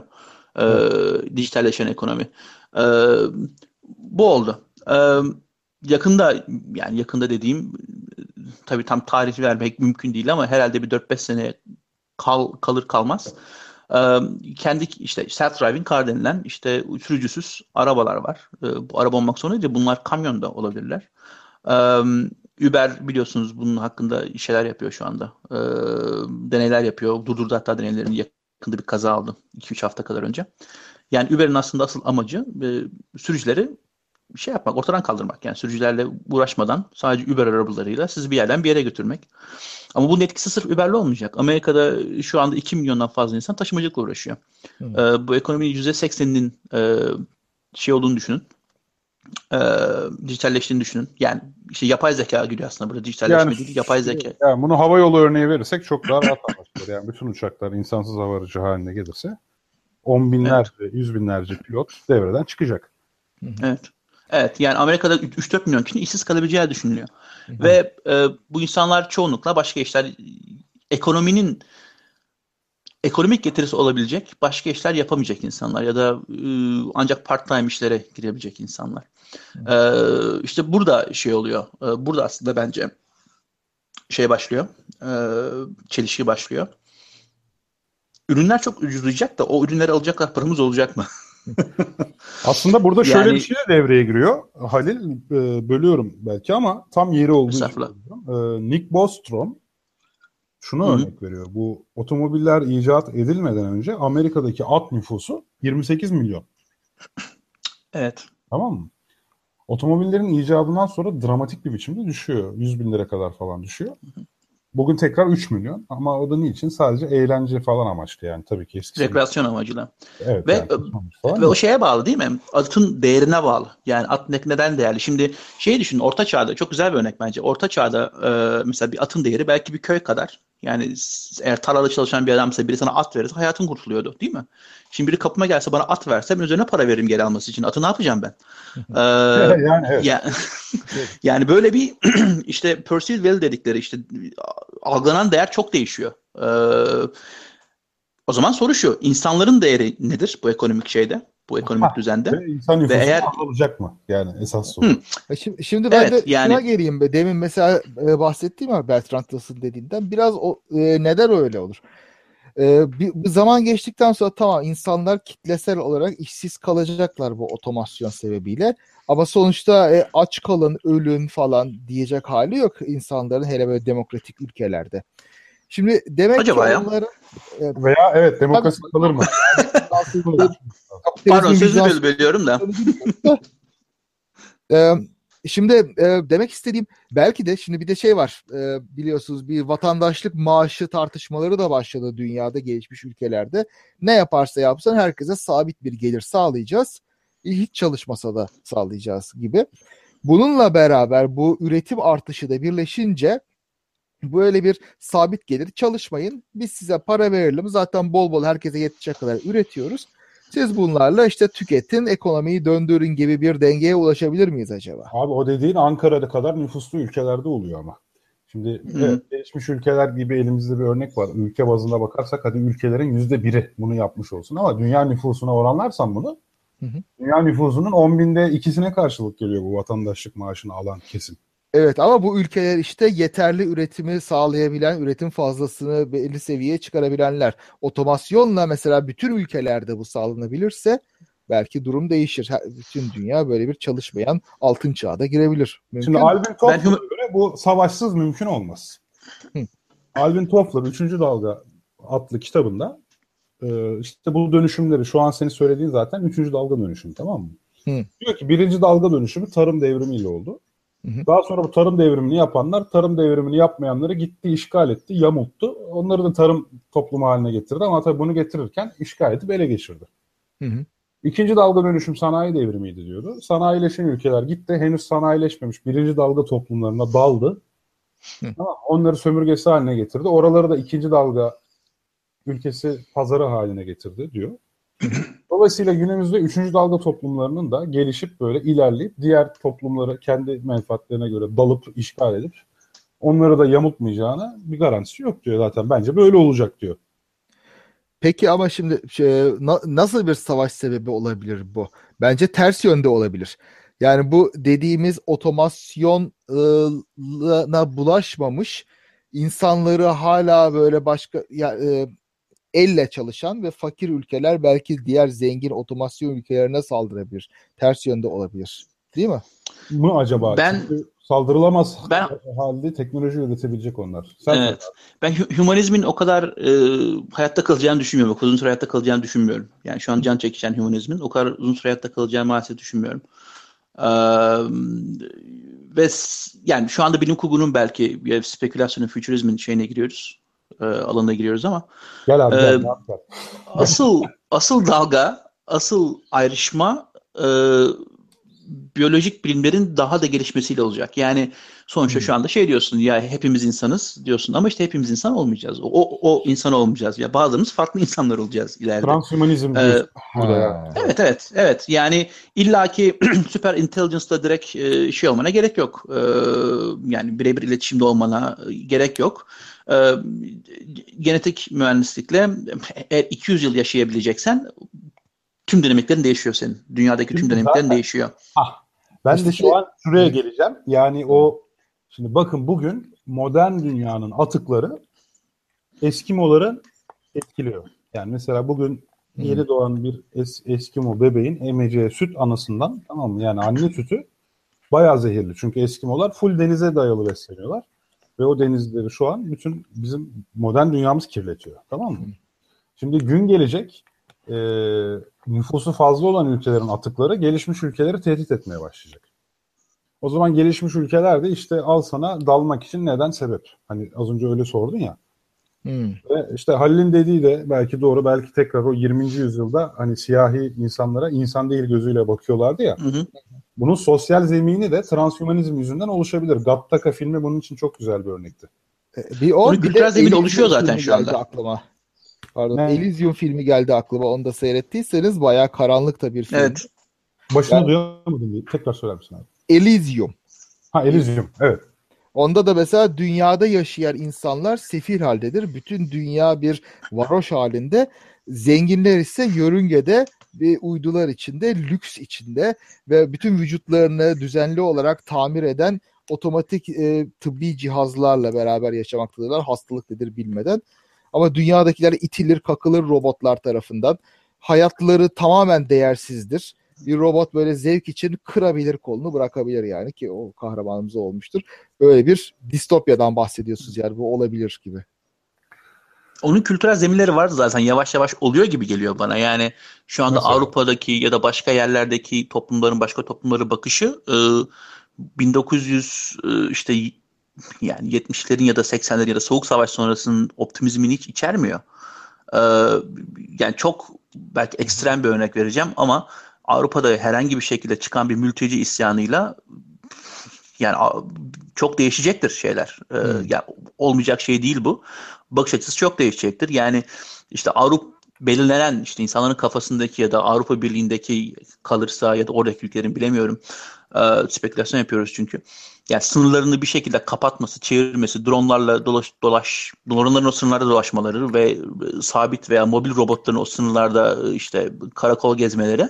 E, ya kapatırsınız sınırı ve eğer yeteri kadar otomasyonunuz varsa e, nüfus yaşlılığı çok bir problem olmayacaktır. Genetik engineering gelecektir. Sizi e, daha çok yaşatacaktır. Ve hiç dışarıdaki insanlara, diğerlerine işte tırnak içinde diğerlerine e, ya onlarla hiç muhatap olmadan, uğraşmadan ve hatta onları insan olarak görmeden e, yaşamanız mümkün. Yani böyle de bir gelecek olasılığı var. Ama bir ülke kendi vatandaşlarının önemli bir kısmı sefalet içindeyken bir e, böyle yaşayabilir mi? Yani yabancı farklı, başka evet. ülkelerdekileri dışarıda tutmak tamam. Ama Hı hı. otomasyonla işsiz kalan yüzde 95 belki varken geri kalanların rahat etmesi mümkün olur mu? Vicdanen demiyorum maddeten yani isyanlar çıkar bilmem ne olur. O, olmaz. Çünkü fakir insan isyan etmez ama işsiz insan isyan eder. Yani e, Çin'deki üretimin ha, ya şey olacaktı zaten öncelikle otomasyonla e, kafa kafaya ya da şey yapmak için yarışabilmek için insanların maddi durumları e, kötüleşecek. E, yani maaşlar düşecek ya da artmayacak gerektiği kadar. Çünkü mücadele etmeye çalışacaklar. Devlet sübvansiyonu olacak. E, falan bir sürü şey var onun. E, o bir yolculuk öyle bir yere kadar. Ama bir yerden sonra bunu yapamayacaklar. Ve yüz milyonlarca insanın Çin'de işsiz kaldığını düşünün. Yani bunun dünyayı etkilememesi mümkün değil ama yani Çin örneği üzerinden konuşuyorum şu anda. Ee, Çin için çok kötü günler demek. Hmm. Evet. Ta- e, tabii belki bir- biraz sağduyulu davranarak bu isyanları engellemek için önceden bu dediğimiz vatandaşlık maaşını bağlayarak bir emniyet sübabı da kurabilirler. Şimdi mesela bu Ama durumda da bu pe- pembe senaryo olarak mesela olur bu. Hı O zaman da benim merak ettiğim işsiz güçsüz duran e, böyle amaçsız yaşayan insanların yarattığı toplum nasıl bir toplum olacak? O da huzursuz olacaktır mesela. Onlar da biraz bela arayacaklardır aslında. Çünkü amaçsızlık çok fena bir şey. Şimdi as şey yaparlar ya askerde eri boş komutanlar eri boş bırakmayacaksın derler falan. Böyle hani azıcık boşluk olsa böyle çukur kazdırıp az sonra geri kapattırırlar falan. o şeye işsiz insan sorun yaratıra çok uyan bir şey yani. Hani boş insan boş kalınca e, çünkü şu var işsizlik zaten sadece ekonomik bir problem değil aynı zamanda psikolojik bir problemdir diye e, anlatılır sosyal politika derslerinde, sosyal bilimlerde. E, çünkü iş, iş, iş sahibi olmak aynı zamanda insanın bir işe yaradığını hissetmesi için, bir işte kolektif bir üretime katkıda bulunduğunu e, hissetmesi için falan e, önemli bir etken. Yani işsizlik oranı o yüzden aynı zamanda toplumsal huzurun göstergesidir. Sadece ekonomik e, mesele değil. Yoksa hani mesela sanat üreten iş bulmayan adam işsiz sayamazsın. Keyfi yerindedir. Adam kendince sanatını üretiyor. Yani çok para kazanıyor, kazanmıyor. Mesele hani özürde orada değildir. Ama bu adamın psikolojisi işsiz ve iş arayan bir insan gibi değildir. İşsiz ve iş arayan bir insanın anne babadan zengin bile olabilir ama iş bulamadığı sürece psikolojik Hı. problemlere sahip olarak e, varsayılabilir zaten. Şimdi şey demokrasi vesaire falan hani ben Halil'e katılıyorum. Bir Reichstag yangınına falan bakar bu işler. Hı hı. De maalesef işte toplumsal dönüşüm yani şimdi e, artık post truth denen bir mevzu var. Bugün de şu an billboardlarda falan filan hani e, hükü, meclis hükümeti denetleyebilecek falan gibi şeyler yazılıyor. Ben işte bugün bir esnafla konuştum Eskişehir'de. Adam gerçekten bunu olduğunu düşünüyordu. Veya yani şimdi buraya daha önceki sonuçlanmış örnekleri görebiliriz zaten. Brexit, Brexit falan filan. Bugün Tuncer Şengöz mesela çok güzel bir tefrika yapmıştı Twitter'da. Evet değil mi? Ee, şeye örnek veriyordu. Yani böyle seçimlerde sonucu belirleyen bir yüzde on böyle seçimden iki ay sonra falan seçim hakkında daha fazla bilgi sahibi olup pişman oluyor aslında. Hmm. Çünkü bu tam seçim zamanında insanlar çok daha az bilgiyle e, hareket ediyorlar ve gerçeği öğrendikleri zaman aslında karar değiştirmeye meyilli oluyorlar, eğilimli oluyorlar. Şimdi böyle bir ortamda e, insanların yabancılara olan düşmanlığı kendi dışında olan yani çok kısa bir sürede iç grup olup dış gruba karşı düşman kesilmeleri çok kolay bana kalırsa. E, hele ki yani şimdi biraz daha zamanla Avrupa'da bu az önce bahsettiğim gibi başka insanların atıkları seni olumsuz etkilemeye başladığı zaman mesela başka bir ülkedeki nükleer kazadan sen etkilenmeye başladığı zaman sallıyorum ee, dış dünya çok hızlı bir şekilde dış dünya olabilir. O kurduğumuz bütün o insani, humanist değerler falan filan yani insanların bir zarar görmesine bakar abi. Hmm. Yok olması bana kalırsa. Hatta biz bunu daha önce bir yalan savarda mı konuştuk Kaan hatırlıyor musun? İnsanın default'u bu aslında. Hangisi diyorsun? Yani insanın default'u düşmanlık aslında başkalarına. Yani humanizm hmm. Ee, Bizim bilmiyorum. Yani biz çabayla ulaştığımız değerler. Yani normalde insanı entropi gibi düşün. Yani bıraktığın Hı. zaman o düzensizliğe dönüyor zaten. Biz bu düzen için çabalamak zorundayız.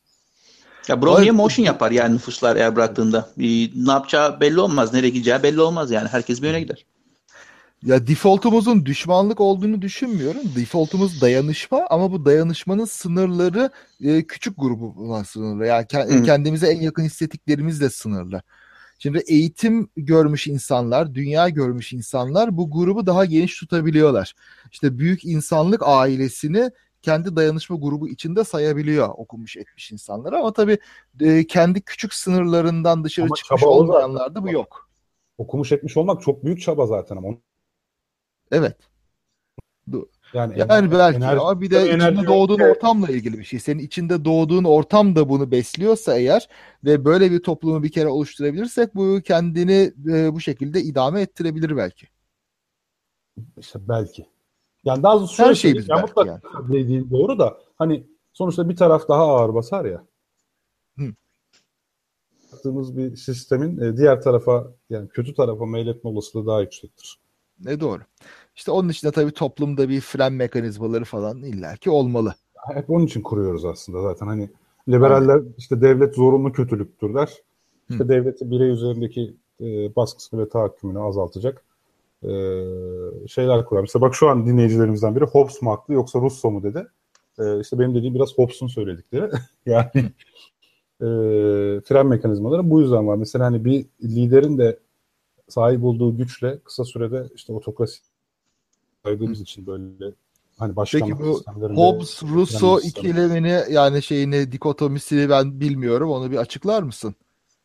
Orada bir dikotomi yok da Russo toplumun ortak değerler etrafında hani e, çok kolay bir şekilde birleşebileceğini e, hani devleti de aslında toplumsal bir sözleşme olarak tanımlarken Hobbes devleti bir kötü güç e, fizik hatta fiziksel kuvveti tek elinde bulunduran e, falan bir şey ona karşı önlem geliştirmesi yönünde düşünce. Ya dikotomi yok da ikisi daha farklı yönlerine Anladım.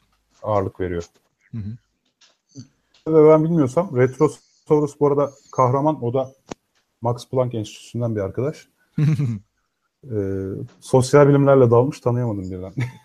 Valla bu programın en sevdiği bir yanı böyle her programa çıkışımızda bir şeyler öğreniyorum. eh, işte muhabbet teorisi bu abi. Tabii ki bu. Evet Halil bu arada orada mısın? Buradayım ben.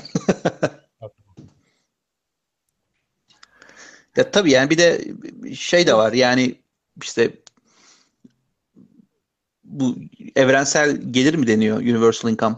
Ee, insanlara para verip de işte otur insanları meşgul tutmazsanız insanlar, insanlar kendilerini meşgul ederler. Bir şekilde radikalleşirler yani.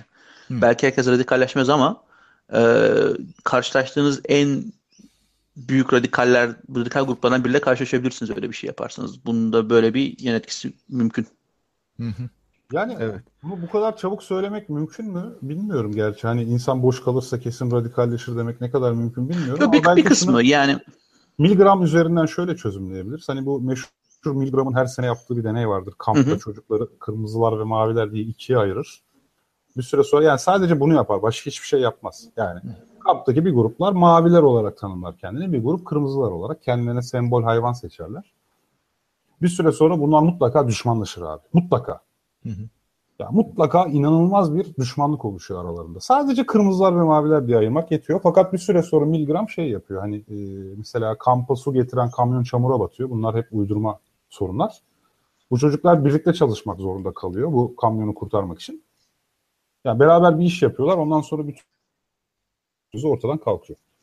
Ve yani karşı tarafla ko- konuşmaya, görüşmeye başlıyorlar ve kavgalar azalmaya başlıyor. Hani belki bir şey yapmak derken aslında hani Kaan'ın az önce söylediği gibi kendini bir ailenin, daha büyük bir ailenin üyesi hissetmek.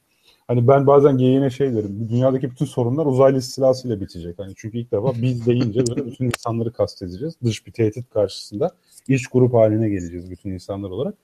Yani hani e, belki insanın üretmesi, bir şey yapması, yani bir soruna çözüm bulması, o sorunun tüm paydaşlarıyla empati, sempati falan mevzuna girerek hani daha düşmanlığının azalmasına e, neden oluyor olabilir. Belki insan tek başına kalınca yani hiç kimseyle e, anti, ya biraz asosyal ve antisosyal kalıp hiç kimseyle bir soruna çözüm üretmeyince doğal olarak yalnızlaşıp e, düşmanlaşıyor, radikalleşiyor olma olasılığı da yüksek diye düşünüyorum ya.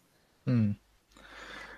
E, Ne kadar bak enteresan bir paradoks yaşıyoruz. Şimdi bak çalışmamak hepimiz yani çoğu insanın dileğidir bu. Ay, çalışmayalım ama yaşayalım bütün ihtiyaçlarımız karşılansın. O ne güzel cennet.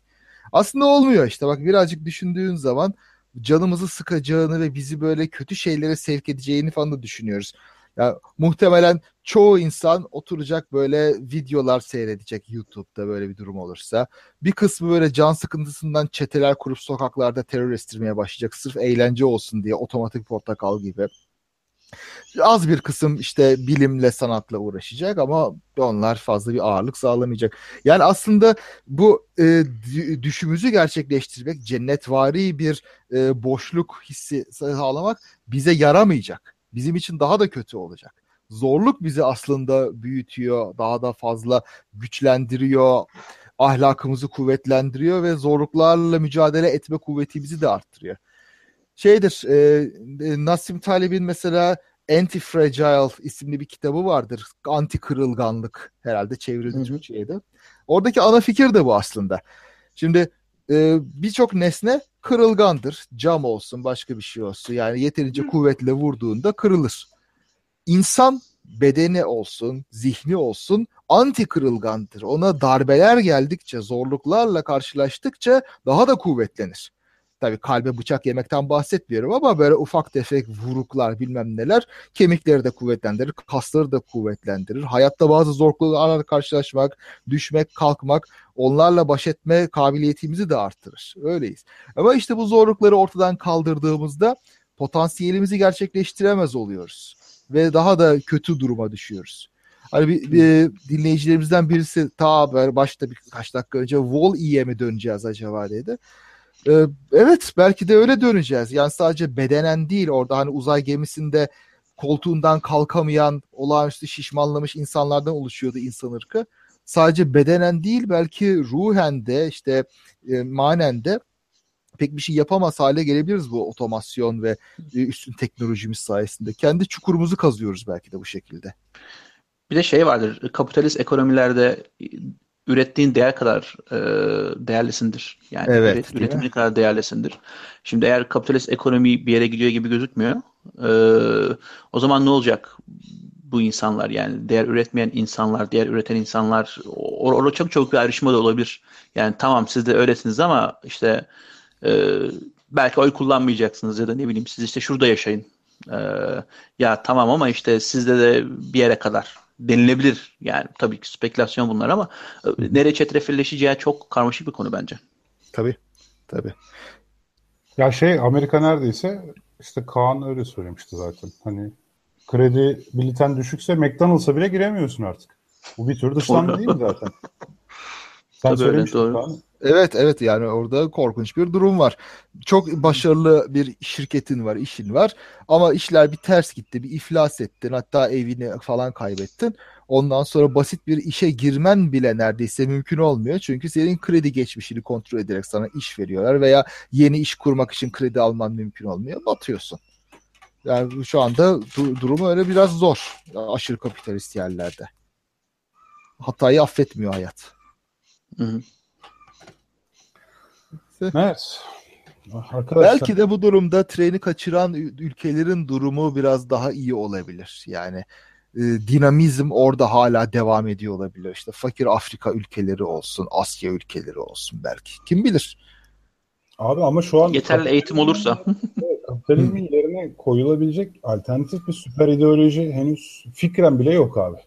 Ha yok kapitalizmin yerine değil de bu otomasyonun aşırı gitmesi sonucunda insanlığın dinamizmini kaybetmesi korkusuna dair söyledim. İlla ki bir kapitalizm eleştirisi yapasım olduğundan değil de bu otomasyonun işte sorunlarından bahsediyoruz ya ona kani olduk. O açıdan söylüyorum. Hmm. Enteresan. Bakalım. Yani göreceğiz. Ya burada aslında bu otomasyonun yerleşme aşamasında ciddi konfliktler, çatışmalar olacak. İşte bu yazar sizsiniz. Buradan çok güzel şeyler çıkarabilirsiniz aslında. Küçük basit fikirler. Biz zaten seni konuşturup fikir çalmaya çalışıyoruz abi. Sen uyanmadın olaya. Aa, sizin fikirleriniz neler vardır benim konuştuğumdan ne olacak? ama ama çok güzel bir şeye değindin. Çünkü e, haklısın. Çünkü şöyle bir durum var bence. Ya özellikle gene piyasadan konuşabilirim. Belirsizlik aslında problem. Yani 10 sene sonra 5 sene sonra ne olacağı bilinse herkes ona göre pozisyon alacak ve belki ona göre hareket edilecek. Ama bu işte bu süreç süreçte ne olacağı belli değil. Süreç acılı olabilir. Sürecin sonu belki o kadar acılı olmayabilir. Hmm. Ama şeyi düşünün yani mesela e, İngiltere'nin 1800'lerde e, Victorian dönemlerde yaşadığı değişimleri düşünün. Ufacık çocukların e, tam paralel değil belki ama toplumsal toplumun yaşadığı acılar bakımından söylüyorum. Ufacık çocukların bacalara çıkmaları, e, insanların işsizliği e, ve şey oluşması, insanların kafasında aslında bir suçlu sınıfının oluşması. Yani işçi sınıfı gibi gerçekten insanların kafasında bir kavram var. İşçi sınıfı vardır, işte e, şeyler vardır, yönetici sınıfı vardır. Bir de suçlu sınıfı vardır. Bunlar başka bir şey yapmazlar. Avustralya gönderilenlerin de işte bir şekilde e, kafalarda Heh, bunlar zaten suçlu sınıfı canım diye gönderilmesinin sebeplerinden bir tanesi de bu. Yani sınıflaştırmak çok kolay. Özellikle toplumsal dinamikleri değişirse herkes kendini bir yerde görmek isteyecek. Herkes kendine ya bir sınıf seçecek ya da başkanın atfettiği bir sınıfa mensup olmak zorunda kalacak. Hmm. Ee, o yüzden bu süreç çok şeye geçebilir. e, sıkıntılı geçebilir. Sonu belki aydınlık. Onu onu, onu bilmiyorum ama e, sürecin sıkıntılı olacağı bence muhakkak. Tabii. Ben Malthus'cuyum abi. Nüfus azalmadıkça sonu aydınlık görmüyorum ben dünyanın ya. Biraz belki Ben yani- de karamsarım biraz aslında ama Valla Yani- nüfus artışı azalıyor gibi görünüyor ve zenginleştikçe toplumlar onların nüfus artışı daha düşüyor. Yani demografik paradoks deniyor buna. Yani zenginleştikçe niye daha az çocuk yapsın insanlar? Hı hı.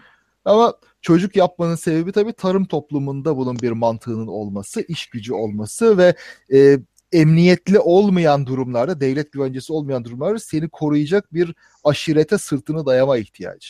Ama gelişmiş, Hı. sanayileşmiş bir toplum olduğunda e, ne yapacağım çok çocuk yapıp bir tane yaparım, iki tane yaparım, onunla çok ilgilenirim demeye başlıyor insanlar. Belki işte uzun vadede böyle otomasyonla biraz toplum daha da kuvvetlendiğinde bu açıdan zenginleştiğinde ve emniyet arttığında nüfus artışı problemi de böyle kendiliğinden çözülüverecektir. Kim bilir. Ama ölmeyecek insanlar da o kadar kolay. Evet doğru ama o da herhalde bir dengeye ulaşacak. Kolay ölmeyecek ama yani daha önce de konuşmuş ki biraz can sıkıntısından da ölebilirler. Yani belki intihar ederler.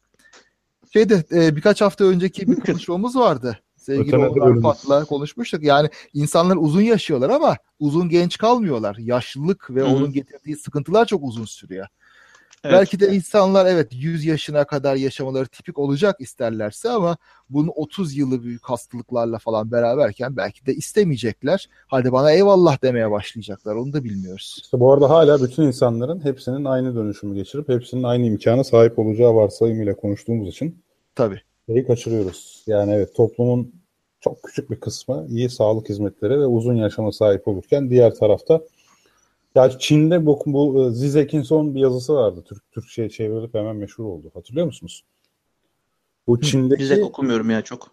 Hava kirliliğinin nasıl resmen doğal bir afetmiş gibi ele alınıp doğal bir afetmiş gibi yönetildiğinden yola çıkarak çok kritik bir e, tespit yapıyordu yani. Hı. Yani Çin'de bayağı endüstri endüstri biliyorsunuz Çin dünyada hı hı. kirlilikte lider. Hı. Hem su hem hava hem toprak. Yani Hun çok hor kullanıyorlar tamamen ülkelerini. Yani ve Çin'de hava kirliliği yüzünden okullar tatil oldu. insanlar tahliye edildi. Hı. Fakat gerek medyada kullanılan dil, gerek tüm bunların olma biçimi ve sonrasında bu çevreyi kirleten şirketlerle ilgili hiçbir işlem yapılmaması falan. Böyle mesele sanki böyle hani o sırada orada bir volkan patladı. Hani insanları tahliye ettiler, okullar tatil oldu falan gibi mesele ele alındı.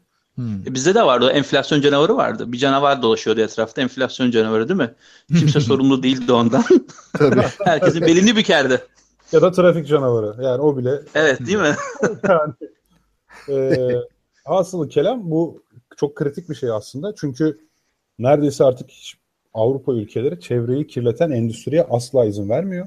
Hmm. İşte öyle çok büyük şirketler gelip Türkiye gibi, Çin gibi e, ülkelerde artık çevreyi kirletiyorlar. Ee, işte Avrupa ülkeleri yenilenebilir enerji kaynaklarına tamamen dönmek üzere. Ee, ama bir yandan da sana termik santral yaparak para kazanmaya devam ediyorlar. Hmm. Ee, yani işte burada o Halil'in bizi biraz dikkat çekerek uyandırdığı o nokta zaten oluşuyor aslında. Yani orada Hı-hı. ileride sağlıklı e, sağlık hizmetlerine ulaşabilen muhtemelen transhümanizme transhümanist bir e, hani anlayışla hatta kendi vücudunu yenileyen, geliştiren e, insanlara karşılık hı hı. acayip kirli çevre şartları altında e, ortalama ömür beklentisi düşmüş, çok düşük bir kaliteli düşük kalitedeki hayat standartıyla yaşayan ve belki de işte gelecekte mesela bu e, İkinci Dünya Savaşı'nda Yahudilere soykırım yaparlarken hı hı. Alman askerleri onları insan gibi görmesin diye özellikle asla yıkanmalarına izin verilmez. Çamura falan bularlarmış ki böylece daha hı. Alman askerleri vicdanen onları insana benzetmesin falan. Şintlerin listesinde vardı o Şintler. Bir Yahudi kızı öptü diye insanlar çok şaşırıyordu sanki gidip bir hayvanı öpmüş gibi. Ee, şimdi işte bu yaşam standartları arasındaki fark yani insan kavramında bir uçurum şeyi yaratacak zamanında işte siyahi insanları bu batılı hayvanların insan gibi görmemesi gibi. Ben batılıları şimdi hayvan gibi gördüm de yani evet o, o, o, o zihniyetteki herifleri sonuçta biz şu an beğenmiyoruz. Yani. Hani. ve, ve, ve o zihniyet geliyor aslında yavaş yavaş onu gözlemliyorsunuz. Yani özellikle Avrupa'daki saldırılar Amerika'da. Niye Avrupa Amerika diyoruz? Çünkü şu anda işte dünyanın e, ekonomisini yön veren iki yer burası. Tam Çin'de geliyor ama yine de bilim bakımından yön veren yerler. O yüzden bunlardan bahsediyoruz. Onu da söyleyelim. Evet ama şey var yani özellikle Avustralya'da da var bu. Mesela herhangi bir olay olduğunda Orta Doğu'da ya da Afrika'da artık insanlar şey diye düşünüyorlar. Ölür onlar ya diye düşünüyorlar. Yani onlar ölüyor zaten her zaman. Yani Evet. mesela bir yerde patlama olduğunda Suriye'de Yani. ya da Irak'ta ölüyor 50-100 kişi ölüyor. E, geçen hafta da ölmüştü. Ölüyor onlar. Yani bizim bir derdimiz başımızdan aşkın. Artık bu düşünce şekline girmiş durumda insanlar. Ya ben bugün işte retweet yaptım. Dinleyenler bakabilirler. Bağdat'taki patlama haritası. Hı hı. Patlamadık yer kalmamış abi. Uh. 2003'ten bu yana yani harita kıpkırmızı. Yani binlerce patlama olmuş. Evet. Ve şey, şey de söyleyelim yani Paris'te oturan e, lise mezunu ya da ü- hatta üniversite mezunu bir adamın gözünde ya da ne bileyim New York'taki bir adamın gözünde Sırbistan'ın, Türkiye'nin, Rusya'nın, Afrika'nın, Orta Doğu'nun hatta Hindistan'ın bir farkı yok. Yani o dünyanın öyle ötekileştirilmesi zaten var yani şu anda. Ya şunu da söyleyeyim. Yani bunun tamamen ötekileştirmeden yani bir düşmanlıktan veya onu hayvan O düşmanlık değil, umurunda değil. Umurunda değil şu anda. Ha, Çünkü çünkü aslında şu da var. Ee, buralar da burada yaşayanların çok umurunda değil. Şöyle açıklayayım. Şimdi mesela evet. Türkiye'de de bu kadar patlamalar oldu geçmiş e, bir iki yıl içinde. Neler oldu neler. Ülkenin yarısı e, bakıp da mesela oh iyi oldu demedi mi? Neler yaşadık böyle ölenler anısına saygı duruşuna çıkanları duranları yuhalayan kalabalıklar gördük. Biz kendi içimizde daha buna bir toplu tepki vermiyorken bunun önlenmesi için gerekli en önlemleri en kuvvetli şekilde almaya çalışmıyorken toplumca e, başkalarına da bizim için üzülmüyorsun diye kızmak biraz yersiz oluyor. Biz çünkü Tabii yeterli bir şey Batı'dan böyle şey bekliyor ya insanlar yani. Yok işte Paris için ayağa kalktılar, İstanbul için niye kalkmalı? Ya İstanbul için senin memleketinin yarısı zaten umursamıyor yani. İşte asıl Buradaki mesele patlama- biraz orada. Türkiye'de hemen her patlamada e, dur bakalım bombayı kim patlatmış diye bekleyip ona göre tepki veren bir kitle var yani. Ya Ben bunu yine geleneksizliğe bağlıyorum. Çünkü Türkiye'de çok ciddi bir yas geleneği vardır aslında ama yani e, herhalde şey yapılmıyor bu. Artık bazı modern kaygılar ya da e, güncel kaygılar yüzünden terk edilmiş bir gelenek herhalde. Çünkü öyledir yani Türkiye toplumunda bir şey birileri öldü mü mesela şey yapılmaz yani benim annemin anlattı. Annem e, İstanbul'da o eski mahalleler denilebilecek yerlerden birinde yaşamış, e, büyümüş. E, yani biri öldü mü mesela televizyon açılmıyor tüm mahallede. Yani bu ya adam sevmediğin biri de olabilir, başka dinden biri de olabilir, her şey de olabilir. E, ya bu bu yok artık, bu gelenek yok. Yani televizyon açmayın demiyorum insanlara ama e, o yaz geleneği, o yaz hafızası yok. Belki de bu hafızasızlığın da yansıdığı şeyler bunlar.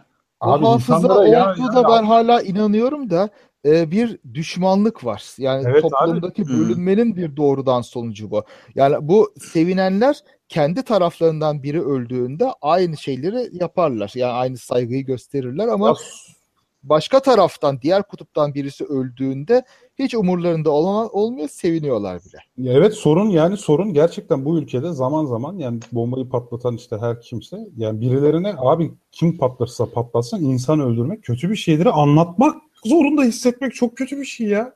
Hı hı. Hı. Yani, yani. kim patlatırsa patlatsın kim patlatırsa teröristtir abi yani sivili öldürmek nedir yani veya insan öldürmek nedir yani.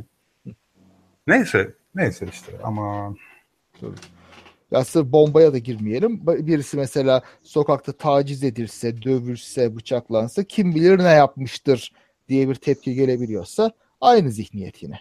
Evet evet yani linç kültürüne geliyoruz yine zaten. Hani bir noktada birisi birilerinin hoşuna gitmeyecek bir şey söylediği zaman onun linç edilmesini. Bakın ben bunu bir safsatı olarak şeyde keşfetmiştim. Ee, Erdil Yaşaroğlu'ydu galiba. Erdil Yaşaroğlu bu Charlie Hebdo ile ilgili tabii ki bir tepki verdi. Charlie Hebdo'dakiler öldürülünce. Hı hı. Ve Erdil Yaşaroğlu'na insanlar şeye örnek verdi. Erdil Yaşaroğlu daha önce işte o işte Hazreti Muhammed'in karikatürlerine tepki vermiş tamam mı? Yani böyle karikatür çizilmez diye. Hı. İnsanlar hemen onu gösterdi. Oradaki mantık hatası şu. Böyle karikatür çizilmez dediği için onların öldürülmesini meşru karşılaması gerektiğini bekliyordu insanlar. Hmm. Bu olacak iş değil tabii ki. Çok Aklı radikal şey bir görüş yapmaz. Abi inanılmaz değil mi buna? Hatta ben yeni bir tür safsata diye bir yazı yazmıştım bu konu hakkında. Bak çok ilginç. Hani ben de ya bence Hazreti Muhammed hakkında böyle karikatür çizmeselerdi diye düşünenler dedim tamam mı? Yani Hı hı. o kadar tahrikkar karikatür çizilmeseydi iyi olurdu diyelim. Ben bunu yazacağım diyelim. Daha sonra bu adamlar öldürülünce de diyeceğim ki ya olur mu abi insan öldürülür mü? Niye böyle yapıyorsun? Birileri de bana ama böyle söylüyordun diyecek. Yani ama böyle söylüyorsan öldürülmelerine hoş görmen lazıma getirecek yani. Böyle bir şey olabilir mi ya? Bu nasıl bir safsata yani? Tabii bunun altında yatan şey bu safsatayı İşte ileri sürenlerin kafasında o var. Yani olmaması lazım. Demek ki öldürülmeleri doğru diye düşünüyor olmaları. O yüzden de karşı tarafa aynı şeyi yansıtmaları.